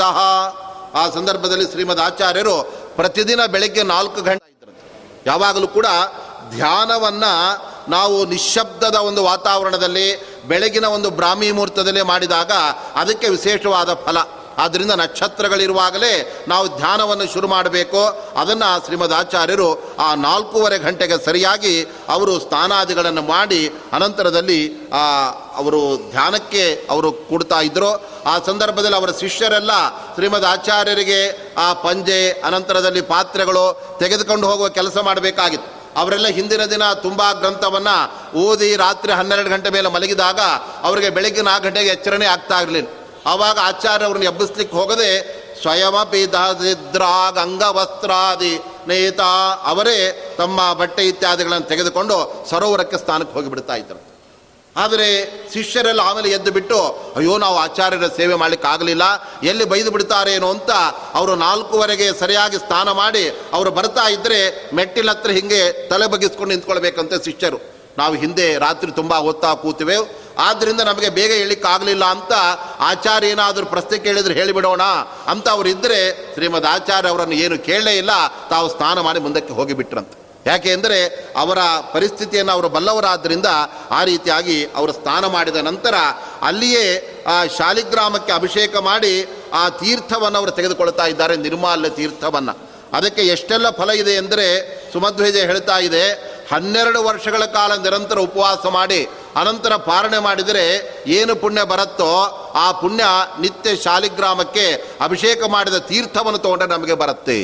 ಆದ್ದರಿಂದ ಅಂತಹ ಸ್ನಾನಾಂಗವಾದ ತೀರ್ಥವನ್ನು ಅವರು ತೆಗೆದುಕೊಂಡು ಅನಂತರ ದೇವರಿಗೆ ಹಿಂದಿನ ದಿನ ಏರಿಸಿದ ಹೂತುಳಸಿ ನಿರ್ಮಾಲಗಳನ್ನೆಲ್ಲ ಶ್ರೀಮದ್ ಆಚಾರ್ಯರು ತೆಗೆದು ಒಂದು ಬೇರೊಂದು ಆ ಬಟ್ಟಲಲ್ಲಿ ಇಡಿಸಬೇಕಾಗಿತ್ತು. ಆ ನಿರ್ಮಾಲ್ಯ ಪೂಜೆಯನ್ನು ಶಿಷ್ಯರು ಮಾಡುವಾಗ ಒಂದು ಸಂದರ್ಭದಲ್ಲಿ ಒಬ್ಬ ಶಿಷ್ಯರು ಆಚಾರ್ಯರು ಹಿಂದಿನ ದಿನ ಪೂಜೆ ಮಾಡಿದ ಆ ದೇವರಿಗೆ ಏರಿಸಿದ ಹೂ ತುಳಸಿಗಳನ್ನೆಲ್ಲ ಅವರು ತೆಗೆದು ಇಡ್ತಾ ಇರಬೇಕಾದ್ರೆ ಸಂಪುಷ್ಟವನ್ನು ತೆಗೆದರೂ ಅದ್ರ ಮೇಲೆ ಅಮೃತ ಜಿನಿಗೆ ಬಿಡ್ತಾ ಇದೆ ದೇವಲೋಕದ ಅಮೃತ ಆ ಸಂಪುಷ್ಟದಲ್ಲೆಲ್ಲ ಹರಡಿಬಿಟ್ಟಿದೆ ಅದು ನೋಡಿ ಅವರಿಗೆ ಆಶ್ಚರ್ಯವಾಯಿತು.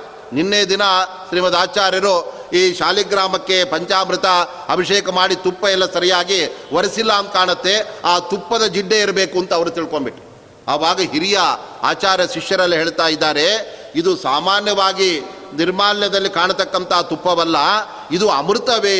ವಾಯುದೇವರು ದೇವತೆಗಳಿಗೆ ಅವರು ಸಮರ್ಪಣೆ ಮಾಡುವಾಗ ಭಗವಂತನಿಗೆ ಅವನಿಗೆ ಯೋಗ್ಯವಾದ ಅಮೃತವನ್ನೇ ಅರ್ಪಣೆ ಮಾಡಿರ್ತಾರೆ. ಆ ಅಮೃತವೇ ಅಲ್ಲಿ ಕಾಣಿಸ್ತಾ ಇದೆ, ಹೊರತು ತುಪ್ಪವಲ್ಲ ಅಂತ ಅವರು ಹೇಳಿದಾಗ ಆ ಶಿಷ್ಯರೆಲ್ಲ ಅದನ್ನು ನಂಬುತ್ತಾ ಇದ್ದಾರೆ. ಅನಂತರದಲ್ಲಿ ಸೂರ್ಯೋದಯ ಆಗುವ ಹೊತ್ತಿಗೆ ಆಚಾರ್ಯ ತಮ್ಮ ಅನೇಕವನ್ನು ಅಲ್ಲಿ ಮುಕ್ತಾಯಗೊಳಿಸಿ, ಅನಂತರದಲ್ಲಿ ಶಿಷ್ಯರಿಗೆಲ್ಲ ಅವರು ಪಾಠವನ್ನು ಹೇಳಿಕ್ಕೆ ಶುರು ಮಾಡ್ತಾ ಇತ್ತು ಸೂರ್ಯನ ಕಿರಣಗಳೆಲ್ಲ ಬರ್ತಾ ಇದ್ದರೆ ಅಷ್ಟೊತ್ತಿಗೆ ಶ್ರೀಮದ್ ಆಚಾರ್ಯರ ಬಾಯಿಂದ ಮಾತುಗಳೆಂಬ ಕಿರಣಗಳ ಹೊರಗಡೆ ಬರ್ತಾ ಇವೆ. ಆವಾಗ ಬೇರೆ ಬೇರೆ ಶಿಷ್ಯರುಗಳಿಗೆಲ್ಲ ಅವರು ಉಳಿದವರು ತಿಳಿಸ್ತಾ ಇದ್ದಾರೆ. ನಾವು ಈಗ ಚಿಂತನೆ ಮಾಡುವುದು ಸಾಕು. ಶ್ರೀಮದ್ ಆಚಾರ್ಯರು ನಮಗೆ ಪಾಠ ಹೇಳ್ತಾ ಇದ್ದಾರೆ. ಆದ್ದರಿಂದ ಬೇಗ ಬೇಗನೆ ಪುಸ್ತಕವನ್ನು ತೆಗೆದು ನಾವು ಕೂತ್ಕೊಳ್ಬೇಕು ಅಂಥೇಳಿ ಆ ಪ್ರಾತಃ ಕಾಲದಲ್ಲಿ ಪಾಠವನ್ನು ಅವರು ನಡೆಸ್ತಾ ಇದ್ದಾರೆ. ಬೆಳಗ್ಗೆ ಆರು ಗಂಟೆಗೆ ಅವರು ಪಾಠವನ್ನು ಶುರು ಮಾಡಿದರೆ ಮಧ್ಯಾಹ್ನ ನೆತ್ತಿಗೆ ಸೂರ್ಯ ಇರುವವರೆಗೆ ನಿರಂತರ ಪಾಠವನ್ನು ಶ್ರೀಮದ್ ಆಚಾರ್ಯರು ಮಾಡಿ ಅನಂತರದಲ್ಲಿ ಮಧ್ಯಾಹ್ನ ಸ್ನಾನಕ್ಕೆ ಅವರು ತೆರಳಿದ್ದಾರೆ. ಆ ಸಮಯದಲ್ಲಿ ಪುನಃ ಸ್ನಾನ ಮಾಡಿ ದೇವರಿಗೆ ಆ ಷೋಡಶೋಪಚಾರ ಪೂಜೆಗಳನ್ನೆಲ್ಲ ಅವರು ಮಾಡ್ತಾ ಇದ್ದಾರೆ. ಭಗವಂತನಿಗೆ ಅವರು ಮಾಡ್ತಾ ಇರತಕ್ಕಂತಹ ಪೂಜೆ ಎಂದರೆ ನಾವು ಹೇಗೆ ಯಾವಾಗಲೂ ಒಂದು ದಿನ, ದಿನಕ್ಕೆ ಒಂದು ಗಂಟೆ ಮಾತ್ರ ಪೂಜೆ ಮಾಡ್ತೇವೆ. ಆ ತರಹ ಶ್ರೀಮದ್ ಆಚಾರ್ಯರು ಪೂಜೆ ಮಾಡ್ತಾ ಇದ್ದದ್ದಲ್ಲ. ತಮ್ಮ ಹೃದಯ ಮಂಟಪದ ಒಳಗಡೆ ಅಂತರಂಗದ ಭಾವಪುಷ್ಪಗಳಿಂದ ಅಹಿಂಸೆ ಎಂಬ ಒಂದು ಮೊದಲ ಪುಷ್ಪ. ಅನಂತರದಲ್ಲಿ ಇಂದ್ರಿಯ ನಿಗ್ರಹ ಇನ್ನೊಂದು ಪುಷ್ಪ. ಹೀಗೆ ಒಳಗಿಂದೊಳಗೆ ನಾವು ಮಾಡಬೇಕಾದಂತಹ ಪೂಜೆ, ಅಲ್ಲಿ ನಾವು ಅರ್ಪಣೆ ಮಾಡಬೇಕಾದ ಪುಷ್ಪ ಎಂಥದ್ದು ಅದನ್ನೆಲ್ಲ ಯಾವಾಗಲೂ ಕೂಡ ವಾಯುದೇವರು ಭಗವಂತನಿಗೆ ಮಾಡ್ತಾ ಇರ್ತಾರೆ. ಆದರೆ ಅದೇ ಸಾಕು, ಇದು ಬೇಡ ಅಂತ ಅವರು ಬಿಟ್ಬಿಟ್ರೆ ಉಳಿದವರೆಲ್ಲ ಮಧ್ವಾಚಾರ್ಯರೇ ಪೂಜೆ ಮಾಡಿಲ್ಲ, ನಾವ್ಯಾಕೆ ಮಾಡಬೇಕು ಅಂತ ಅವರು ಬಿಟ್ಬಿಡ್ತಾರೆ. ಆದ್ದರಿಂದ ಅಂತರಂಗದ ನಮ್ಮ ಉಪಾಸನೆ ಬೇರೆ. ಆದರೆ ವಾಕ್ಯದಲ್ಲಿ ಜನಗಳಿಗೆ ಕೂಡ ಅದು ಗೊತ್ತಾಗಲಿ ಅಂತ ಆ ಎಲ್ಲ ಶಾಲಿಗ್ರಾಮಾದಿಗಳಿಗೆ ಅವರು ಅಭಿಷೇಕವನ್ನು ಮಾಡ್ತಾ ಇದ್ದಾರೆ. ಆದ್ದರಿಂದ ಅಂತಹ ಶಾಲಿಗ್ರಾಮದ ಆ ಒಂದು ಪೂಜೆಗಳನ್ನೆಲ್ಲ ಮಾಡಿ ಆನಂತರದಲ್ಲಿ ದೇವರಿಗೆ ವೈಭವದ ಆ ಎಲ್ಲವನ್ನು ಪುಷ್ಪಾದಿಗಳನ್ನು ಅವರು ಸಮರ್ಪಣೆ ಮಾಡ್ತಾ ಇದ್ದಾರೆ. ತುಳಸಿಯನ್ನು ದೇವರಿಗೆ ಸಮರ್ಪಣೆ ಮಾಡಬೇಕು ಅಂತ ಆಚಾರ್ಯರ ಕೈಯಲ್ಲಿ ಹಿಡಿದರೆ ಸಾಕ್ಷಾತ್ ತುಳಸಿ ದೇವಿಯೇ ಆಕಾರ ಸಹಿತವಾಗಿ ಬಂದು ದೇವರ ಮುಂದೆ ನಿಂತ್ಕೊಂಡ್ಬಿಡ್ತಾ ಇತ್ತು ಪುಷ್ಪವನ್ನು ಅರ್ಪಣೆ ಮಾಡಬೇಕು ಅಂತ ಆಚಾರ್ಯರ ಕೈಗೆ ತೆಗೆದುಕೊಂಡ್ರೆ ಆ ಸಾಕ್ಷಾತ್ ಮಹಾಲಕ್ಷ್ಮೀ ದೇವಿಯೇ ಆ ಭಗವಂತನ ಮುಂದೆ ಬಂದು ನಿಂತ್ಕೊಳ್ತಾ ಇದ್ಲು. ಯಾಕೆ ಅಂದರೆ ಆ ಪ್ರತಿಯೊಂದು ಪದಾರ್ಥಗಳಲ್ಲಿರುವ ಭಗವದ್ ರೂಪಗಳನ್ನು ಕಣ್ಣಾರೆ ಕಂಡೇ ಅದನ್ನು ದೇವರಿಗೆ ಅವರು ಏರಿಸ್ತಾ ಇದ್ರು. ನಾವೆಲ್ಲ ಭಗವಂತನಿಗೆ ಮಾಡುವ ಪೂಜೆ ಅದು ಜಡವಾದ ಪೂಜೆ ಆಗಬಾರದು. ಆದ್ದರಿಂದ ಚಿನ್ಮಯನಾದ, ಪ್ರಾಕೃತನಾದ ದೇವರಿಗೆ ಯಾವುದೋ ಜಡವಾದ ಗಂಧ, ಹೂ ತುಳಸಿ, ಅದನ್ನು ನಾವು ಏರ್ಪ, ಅದು ಅರ್ಪಣೆ ಮಾಡಿದರೆ ಭಗವಂತ ಅದನ್ನು ತಗೊಳ್ಳೋದಿಲ್ಲ. ಒಂದು ತುಳಸಿ ಅಂತ ನಾವು ತೆಗೆದುಕೊಂಡ್ರೆ ಅದರಲ್ಲಿ ಎಷ್ಟು ಭಗವಂತನ ವಿಭೂತಿ ರೂಪಗಳಿದೆ. ದೇವರಿಗೆ ದೀಪವನ್ನು ಬೆಳಗಬೇಕಾದರೆ ಆ ದೀಪದಲ್ಲಿ ಎಷ್ಟು ಭಗವಂತನ, ಹದಿಮೂರು ಭಗವಂತನ ವಿಭೂತಿ ರೂಪಗಳಿದೆ. ಅದನ್ನೆಲ್ಲ ನಾವು ತಿಳ್ಕೊಳ್ಳೋದು ಕಷ್ಟವಾದರೆ ಶ್ರೀಮದ್ ಆಚಾರ್ಯರಿಗೆ ಆ ಎಲ್ಲ ರೂಪಗಳ ಸಾಕ್ಷಾತ್ ದರ್ಶನ ಅವರಿಗೆ ಆಗ್ತಾ ಆದ್ದರಿಂದಲೇ ರಾಘವೇಂದ್ರ ಸ್ವಾಮಿಗಳು ಹೇಳ್ತಾ ಇದ್ದಾರೆ, ಸರ್ವತ್ರ ಸರ್ವದಾ ಸರ್ವಾಕಾರ ಭಗವದ್ ರೂಪ ದ್ರಷ್ಟೂನಾಮ್ ಅಂತ ಹೇಳ್ತಾ ಇದ್ದಾರೆ. ಯಾವ ಯಾವ ಜಡ ವಸ್ತುಗಳು ಅದು ನಮಗೆ ಬರೀ ಜಡವಾದ ಒಂದು ಸಿಮೆಂಟ್ ಆಗಿ ಕಬ್ಬಿಣವಾಗಿ ನಮಗೆ ಕಾಣುತ್ತೆ. ಆದರೆ ಆ ಸಿಮೆಂಟಿನಲ್ಲಿ, ಕಬ್ಬಿಣದಲ್ಲಿ ಎಷ್ಟು ಭಗವದ್ ರೂಪಗಳಿದೆ, ಅದನ್ನು ಕಣ್ಣಾರೆ ಕಾಣುವ ಒಂದು ವ್ಯಾಪ್ತವಾದಂತಹ ಜ್ಞಾನ ಅದು ವಾಯುದೇವರಿಗೆ, ಶ್ರೀಮದ್ ಆಚಾರ್ಯರಿಗೆ. ಅದರಿಂದ ಆ ಪುಷ್ಪಗಳನ್ನೆಲ್ಲ ಅರ್ಪಣೆ ಮಾಡುವಾಗ ಅಲ್ಲಿದ್ದ ಎಲ್ಲ ಭಗವದ್ ರೂಪಗಳನ್ನು ಕೂಡ ಅವರು ಹಾಗೆ ಅವರು ಕಂಡು ಅದನ್ನು ದೇವರಿಗೆ ಅರ್ಪಣೆ ಮಾಡ್ತಾ ಇದ್ದಾರೆ. ಅನಂತರದಲ್ಲಿ ಗಂಧದ ಸಮರ್ಪಣೆ. ಆ ಗಂಧದಲ್ಲಿ ನೂರ ಅರವತ್ತೊಂದು ಭಗವಂತನ ವಿಭೂತಿ ರೂಪ ಇದೆ ಅಂತ ಜಗನ್ನಾಥದಾಸರು ಹೇಳ್ತಾ ಇದ್ದಾರೆ. ಆ ರೂಪಗಳನ್ನು ನೆನೆದಾದರೂ ನಾವು ದೇವರಿಗೆ ಗಂಧವನ್ನು ಅರ್ಪಣೆ ಮಾಡಿದರೆ ಅದು ನಿಜವಾಗೂ ಭಗವಂತ ಅಲ್ಲಿ ಪ್ರಸನ್ನನಾಗ್ತಾನೆ. ಅದು ಬಿಟ್ಟು ಜಡವಾದ ಗಂಧ ದೇವರಿಗೆ ಅರ್ಪಣೆ ಮಾಡ್ತೇವೆ ಅಂದರೆ ಆ ಜಡವಾದ ಪೂಜೆ ಭಗವಂತನಿಗೆ ಯಾವತ್ತೂ ಕೂಡ ಇಷ್ಟವಾಗಲ್ಲ. ಅನಂತರ ದೇವರಿಗೆ ನೈವೇದ್ಯವನ್ನೆಲ್ಲ ಮಾಡಿದ ನಂತರ ತಾವು ಭಿಕ್ಷೆಯನ್ನು ಸ್ವೀಕಾರ ಮಾಡ್ತಾ ಇತ್ತು ಆ ಸಮಯದಲ್ಲಿ ಪರಮಥ ಪರಮಾನ್ನಂ ಪ್ರಾಪ್ತಮೇವ ಪ್ರಯತ್ನಂ ಪ್ರಭುರಿಹ ಬುಭುಜೇಸೌ ವೇದವಾದ ಪ್ರವೀಣ.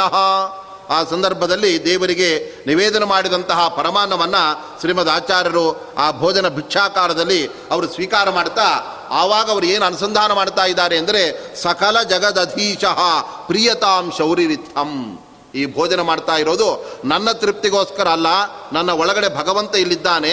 ಆದ್ದರಿಂದ ಆ ಭಗವಂತ ಹೇಗೆ ಯಜ್ಞ ಮಾಡುವಾಗ, ಹೋಮದ ಸಮಯದಲ್ಲಿ ಯಜ್ಞಕುಂಡದ ಮಧ್ಯದಲ್ಲಿರುವ ಅಗ್ನಿಗೆ ನಾವು ಆಹುತಿಯನ್ನು ಹಾಕ್ತೇವೋ, ಅದರಂತೆ ನಮ್ಮ ದೇಹವೇ ಒಂದು ಯಜ್ಞಕುಂಡ. ಅದರ ಮಧ್ಯದಲ್ಲಿ ಇರ್ತಕ್ಕಂಥ ಜಠರಾಗ್ನಿ ಇದೆಯಲ್ಲ, ಅಲ್ಲೇ ಒಳಗಡೆ ಇರತಕ್ಕಂಥ ಅಗ್ನಿ. ಆ ಅಗ್ನಿಗೆ ಪ್ರಾಣಾಯ ಸ್ವಾಹ, ಪಾನಾಯ ಸ್ವಾಹ ಅಂತ ಮಂತ್ರವನ್ನು ಹೇಳಿ, ಇದು ಭಗವಂತನಿಗೆ ಸಮರ್ಪಣೆ, ಆ ದೇವರು ಸಂತೃಪ್ತನಾಗಲಿ ಅಂತ ತನ್ನ ಬಿಂಬರೂಪಿಯಾದ ಭಗವಂತನಿಗೆ ಅವರದನ್ನು ಅರ್ಪಣೆ ಮಾಡಿ, ಆ ಭೋಜನವನ್ನು ಕೂಡ ಭಗವಂತನ ಒಂದು ಸೇವೆ, ಅವನ ಒಂದು ಪೂಜೆ ಅನ್ನತಕ್ಕಂಥ ಅನುಸಂಧಾನವನ್ನು ಅವರಲ್ಲಿ ಪಡಿತಾ ಇದ್ದಾರೆ. ಭೋಜನವಾದ ನಂತರ ವಿಶ್ರಾಂತಿ ಇಲ್ಲವೇ ಇಲ್ಲ.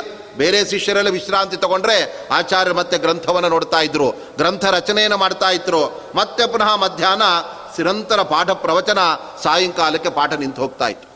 ಆವಾಗ ಆರು ಗಂಟೆಗೆ ಅವರು ಪಾಠವನ್ನು ನಿಲ್ಲಿಸಿ ಪುನಃ ಸ್ನಾನ ಮಾಡಿ ಆ ಸಾಯಂಕಾಲದ ಅನೇಕ ಮತ್ತೆ ಪ್ರವಚನ ಹೀಗೆ ಸಾಕ್ಷಾತ್ ವೇದವ್ಯಾಸ ದೇವರಂತೆ ಅಲ್ಲಿ ಕಾಣ್ತಾ ಇರತಕ್ಕಂತಹ ಶ್ರೀಮದ್ ಆಚಾರ್ಯರು ಈ ದಿನನಿತ್ಯದ ಈ ಎಲ್ಲ ಬಗೆಯ ಆ ಕಾರ್ಯಗಳನ್ನು ಅವರು ನಡೆಸ್ತಾ ಇದ್ದಾಗ ಆ ಸಮಯದಲ್ಲಿ ಸ್ವತಃ ತ್ರಿವಿಕ್ರಮ ಪಂಡಿತಾಚಾರ್ಯರು ಅದೆಲ್ಲವನ್ನು ಅವರು ಗಮನಿಸ್ತಾ ಇದ್ದಾರೆ. ಮತ್ತೆ ಅವರ ಜೊತೆಗೆ ವಾದಕ್ಕೋಸ್ಕರವಾಗಿ ತಾನು ಹೇಗೆ ಸನ್ನದ್ಧನಾಗಬೇಕು ಅಂತ ತ್ರಿವಿಕ್ರಮ ಪಂಡಿತಾಚಾರ್ಯ ಯೋಚನೆ ಮಾಡ್ತಾ ಇದ್ದಾರೆ. ಆ ಸಂದರ್ಭದಲ್ಲಿ ಅಮರಾಲಯದಲ್ಲಿ ಶ್ರೀಮದ್ ಆಚಾರ್ಯರು ಒಂದು ತಮ್ಮ ಭಾಷ್ಯ ಪ್ರವಚನವನ್ನು ಅವರು ಆರಂಭ ಮಾಡಿದಾಗ ಆ ಸಂದರ್ಭದಲ್ಲಿ ಶ್ರೀಮದ್ ಆಚಾರ್ಯರಿಂದ ಹೊರಹೊಮ್ಮುವ ಆ ಶ್ರೀಮದ್ ಭಾಷ್ಯದ ಪ್ರವಚನವನ್ನು ಕೇಳುವುದಕ್ಕೋಸ್ಕರ ತ್ರಿವಿಕ್ರಮ ಪಂಡಿತಾಚಾರ್ಯರು ಕೂಡ ಅಲ್ಲಿ ಬಂದು ಆಸೀನರಾಗ್ತಾರೆ. ಅಷ್ಟು ಹೊತ್ತಿಗೆ ಆಚಾರ್ಯರ ಗ್ರಂಥದ ಸೆಳೆತ ಅವರನ್ನು ಅವರ ಮುಂದೆ ತಂದು ಕೂಡಿಸುವಷ್ಟು ಆ ಕೆಲಸವನ್ನು ಮಾಡಿಬಿಟ್ಟಿದೆ. ಅವರೊಬ್ಬ ಅದ್ವೈತ ಮತದ ದಿಗ್ಧಂತಿ ವಿದ್ವಾಂಸರಾಗಿದ್ದರೂ ಕೂಡ ದ್ವೈತ ದರ್ಶನವನ್ನು ಸ್ಥಾಪನ ಮಾಡಿದ ಒಬ್ಬ ಸನ್ಯಾಸಿಗಳ ಬಳಿ ಅವರಿಗೆ ಬರೋದಕ್ಕೆ ಯಾವುದೇ ರೀತಿಯ ಮನಸ್ಸಿಗೆ ಆತಂಕವಾಗಲಿಲ್ಲ. ಹಾಗಾಗಿ ಅವರು ಎದುರುಗಡೆ ಬಂದು ಅಲ್ಲಿ ಕೂತಿದ್ದಾರೆ. ಆ ಸಂದರ್ಭದಲ್ಲಿ ತಮ್ಮ ಎದುರಾಳಿಯಂತೆ ಇನ್ನೊಬ್ಬ ರಥದಲ್ಲಿ ಕೂತ ಆ ವ್ಯಕ್ತಿಯನ್ನು ಕಾಣುವಂತೆ ತ್ರಿವಿಕ್ರಮ ಪಂಡಿತರನ್ನು ಅಲ್ಲಿ ಮಧ್ವಾಚಾರ್ಯ ಕಾಣ್ತಾ ಇದ್ದಾರೆ. ಆ ಸಮಯದಲ್ಲಿ ಅವರು ಪ್ರವಚನವನ್ನು ಮಾಡ್ತಾ ಇದ್ದಾರೆ. ಹೇಗೆ ಇತ್ತು ಶ್ರೀಮದ್ ಆಚಾರ್ಯರ ಪ್ರವಚನ? ನಾತ್ಯತ್ವರ ನಾತಿರಯ ನಸ್ಖಲಂತಿ ನಿರಂತರ. ಶ್ರೀಮದ್ ಆಚಾರ್ಯರ ಪ್ರವಚನ ಅಂದರೆ ಅತೀ ವೇಗವಾದ ಪ್ರವಚನವಲ್ಲ ತುಂಬ ಫಾಸ್ಟಾಗಿ ಮಾತಾಡಿದರೆ ಕೇಳುವವರಿಗೆ ಏನು ಮಾತಾಡ್ತಾ ಇದ್ದಾರೆ ಅಂತಲೇ ಅರ್ಥವಾಗಲ್ಲ. ಹಾಗೆ ಅಂತ ನಿಧಾನವಾಗಿ ಮಾತನಾಡೋದು ಸರಿಯಲ್ಲ. ಶ್ರೀರಾಮನು ಅಂತ ಹೇಳಿ ಎರಡು ಗಂಟೆ ಆದಮೇಲೆ ಕಾಡಿಗೆ ಹೊಟ್ಟೋದ ಅಂದರೆ ಇದ್ದವರೆಲ್ಲ ಮನೆಗೆ ಹೊಟ್ಟೋಗ್ಬಿಟ್ಟಿರ್ತಾರೆ ಆದ್ದರಿಂದ ಅತೀ ನಿಧಾನವಾಗಿ ಪ್ರವಚನ ಮಾಡಿದರೂ ಕೂಡ ಅದು ಜನಗಳಿಗೆ ಬೋರ್ ಹಾಕ್ಬಿಡುತ್ತೆ. ಮತ್ತು ನಸ್ಖಲಂತಿ ನಿರಂತರ. ಮಾತನಾಡುವಾಗ ಅಡೆತಡೆಗಳೆಲ್ಲ ಇರಬಾರ್ದು. ಮಾತುಲು ಯಾವತ್ತೂ ಕೂಡ ತೊದಲಬಾರದು. ಅಲ್ಲಿ ಆ ರೀತಿಯಾದಂತಹ ಮಾತುಗಾರಿಕೆ ಅದು ಶ್ರೀಮದ್ ಆಚಾರ್ಯರಲ್ಲಿತ್ತು. ಮತ್ತು ನಿರಂತರ. ಗಂಗೆಯ ಪ್ರವಾಹ ಹೇಗೆ ನಿರಂತರವಾಗಿ ಅದು ಸಾಗಬೇಕು ಅದರಂತೆ ಆ ಶ್ರೀಮದ್ ಆಚಾರ್ಯರು ಪ್ರವಚನವನ್ನು ಅಲ್ಲಿ ನಡೆಸ್ತಾ ಇದ್ದಾರೆ. ಸೂತ್ರಸ್ಯಂದನ ವೃಂದಾಢ್ಯ ದುರ್ವಾರ ಶ್ರುತಿವಾರಣ. ಆ ಸಂದರ್ಭದಲ್ಲಿ ಬ್ರಹ್ಮಸೂತ್ರಗಳೆಂಬತಕ್ಕಂತಹ ರಥಗಳಿಂದ ಅಲ್ಲಿ ಆಚಾರ್ಯರು ಆ ಪ್ರವಚನವನ್ನು ಅಲ್ಲಿ ನಡೆಸ್ತಾ ಇದ್ದಾರೆ. ಅದರಲ್ಲಿ ಅವರು ಕುಳಿತುಕೊಂಡು ಮತ್ತು ಶ್ರೀಮದ್ ಆಚಾರ್ಯರ ಪ್ರವಚನ ಅಂದರೆ ಅದು ಮಹಾಲಕ್ಷ್ಮೀ ದೇವಿಯಂತೆ ಇತ್ತು ಅಂತ ತಿಳಿಸ್ತಾ ಇದ್ದಾರೆ. ಇದು ಬಹಳ ಮುಖ್ಯವಾಗಿರತಕ್ಕಂಥ ವಿಚಾರ. ಏಕೆಂದರೆ ಮಹಾಲಕ್ಷ್ಮೀ ದೇವಿ ಯಾವತ್ತೂ ಕೂಡ ಭಗವಂತನನ್ನೇ ಧ್ಯಾನ ಮಾಡ್ತಾ ಇರ್ತಾಳೆ. ತನ್ನ ಪತಿಯಾದ ದೇವರನ್ನು ಬಿಟ್ಟು ಬೇರೆ ಯಾರನ್ನು ಕೂಡ ಆಕೆ ಮನಸ್ಸಿನಲ್ಲಿ ಧ್ಯಾನ ಮಾಡುವುದಿಲ್ಲ. ಅದರಂತೆ ಶ್ರೀಮದ್ ಆಚಾರ್ಯರು ಕೂಡ ಭಗವಂತನ ಸರ್ವೋತ್ತಮತ್ವವನ್ನೇ ಅವರು ಯಾವಾಗಲೂ ಕೂಡ ಪ್ರತಿಪಾದನೆ ಮಾಡ್ತಾ ಇದ್ದರು. ಆ ಸಂದರ್ಭದಲ್ಲಿ ಗಂಗೆಯಂತೆ ನಿರಂತರವಾದಂತಹ ಅವರ ಮುಖಾರವಿಂದದಿಂದ ಆ ಪ್ರವಚನ ಭಾಗೀರಥಿ ಅದು ಹರಿದು ಬರ್ತಾ ಇದೆ. ಅವರು ಏನೆಲ್ಲ ವಿಚಾರಗಳನ್ನು ತಮ್ಮ ಸಿದ್ಧಾಂತದ ಅಂಶಗಳನ್ನು ತಿಳಿಸಿದರು ಅದರ ಜೊತೆಗೆ ಅದಕ್ಕೆ ವಿರುದ್ಧವಾಗಿ ಹೇಳತಕ್ಕಂತಹ ಅದ್ವೈತ ಮತ, ವಿಶಿಷ್ಟಾದ್ವೈತ ಮತ, ಅನಂತರದಲ್ಲಿ ನೈಯಾಯಿಕರು, ಬೌದ್ಧರು ಮತ್ತು ಸಾಂಖ್ಯರು ಇವರೆಲ್ಲ ಹೇಗೆ ಅವರು ತಪ್ಪಾಗಿ ವಿಚಾರಗಳನ್ನು ತಿಳಿಸಿದ್ದಾರೆ ಅದೆಲ್ಲವನ್ನು ಕೂಡ ಚೆನ್ನಾಗಿ ವಿಮರ್ಶೆ ಮಾಡಿ ಬ್ರಹ್ಮಸೂತ್ರಗಳಿಗೆ ಅತ್ಯಂತ ಸಮ್ಮತವಾದ ಅರ್ಥ ಇದುವೇ. ಅಂತ ತಮ್ಮ ಆ ಸಿದ್ಧಾಂತವನ್ನು ಮಂಡನೆ ಮಾಡುವಾಗ ಅವರು ಮೊಟ್ಟ ಮೊದಲು ಹೇಳಿದಂಥ ವಿಚಾರವೇ ನಾರಾಯಣ ಅನಂತ ಗುಣ ಬ್ರಹ್ಮಾಖ್ಯ ವೇದವೇದಿತ ವಿಶ್ವಕರ್ತೇತೆ ವಿಶ್ವಜ್ಞ ಶ್ರುತ್ಯ ಯುಕ್ತ್ಯಾಪ್ಯಸೀಷದತು ಶ್ರೀಮದ್ ಆಚಾರ್ಯರಿಗೆ ಯಾವಾಗಲೂ ಕೂಡ ಭಗವಂತನ ಸರ್ವೋತ್ತಮತ್ವವನ್ನು ಸಾಧನೆ ಮಾಡುವುದರಲ್ಲೇ ಮುಖ್ಯವಾದಂತಹ ಗುರಿ. ಆದ್ದರಿಂದಲೇ ಅವರು ಯತಿಪ್ರಣವ ಕಲ್ಪ ಅಂತ ಒಂದು ಕೃತಿಯನ್ನು ರಚನೆ ಮಾಡಿ ಅದರಲ್ಲಿ ಯತಿಗಳಾದವರು ಅವಶ್ಯವಾಗಿ ಮಾಡಬೇಕಾದ ಕರ್ತವ್ಯ ಏನು ಅನ್ನೋದರ ಬಗ್ಗೆ ಅವರು ತಿಳಿಸ್ತಾ ಕೊನೆಗೆ ಒಂದು ಮಾತನ್ನು ಬರಿತಾ ಇದ್ದಾರೆ ವಿಷ್ಣೋಹ ಸರ್ವೋತ್ತಮತ್ವಂಚ ಸರ್ವದಾ ಪ್ರತಿಪಾದಯ ಅಂತ ಹೇಳ್ತಾ ಇದ್ದಾರೆ.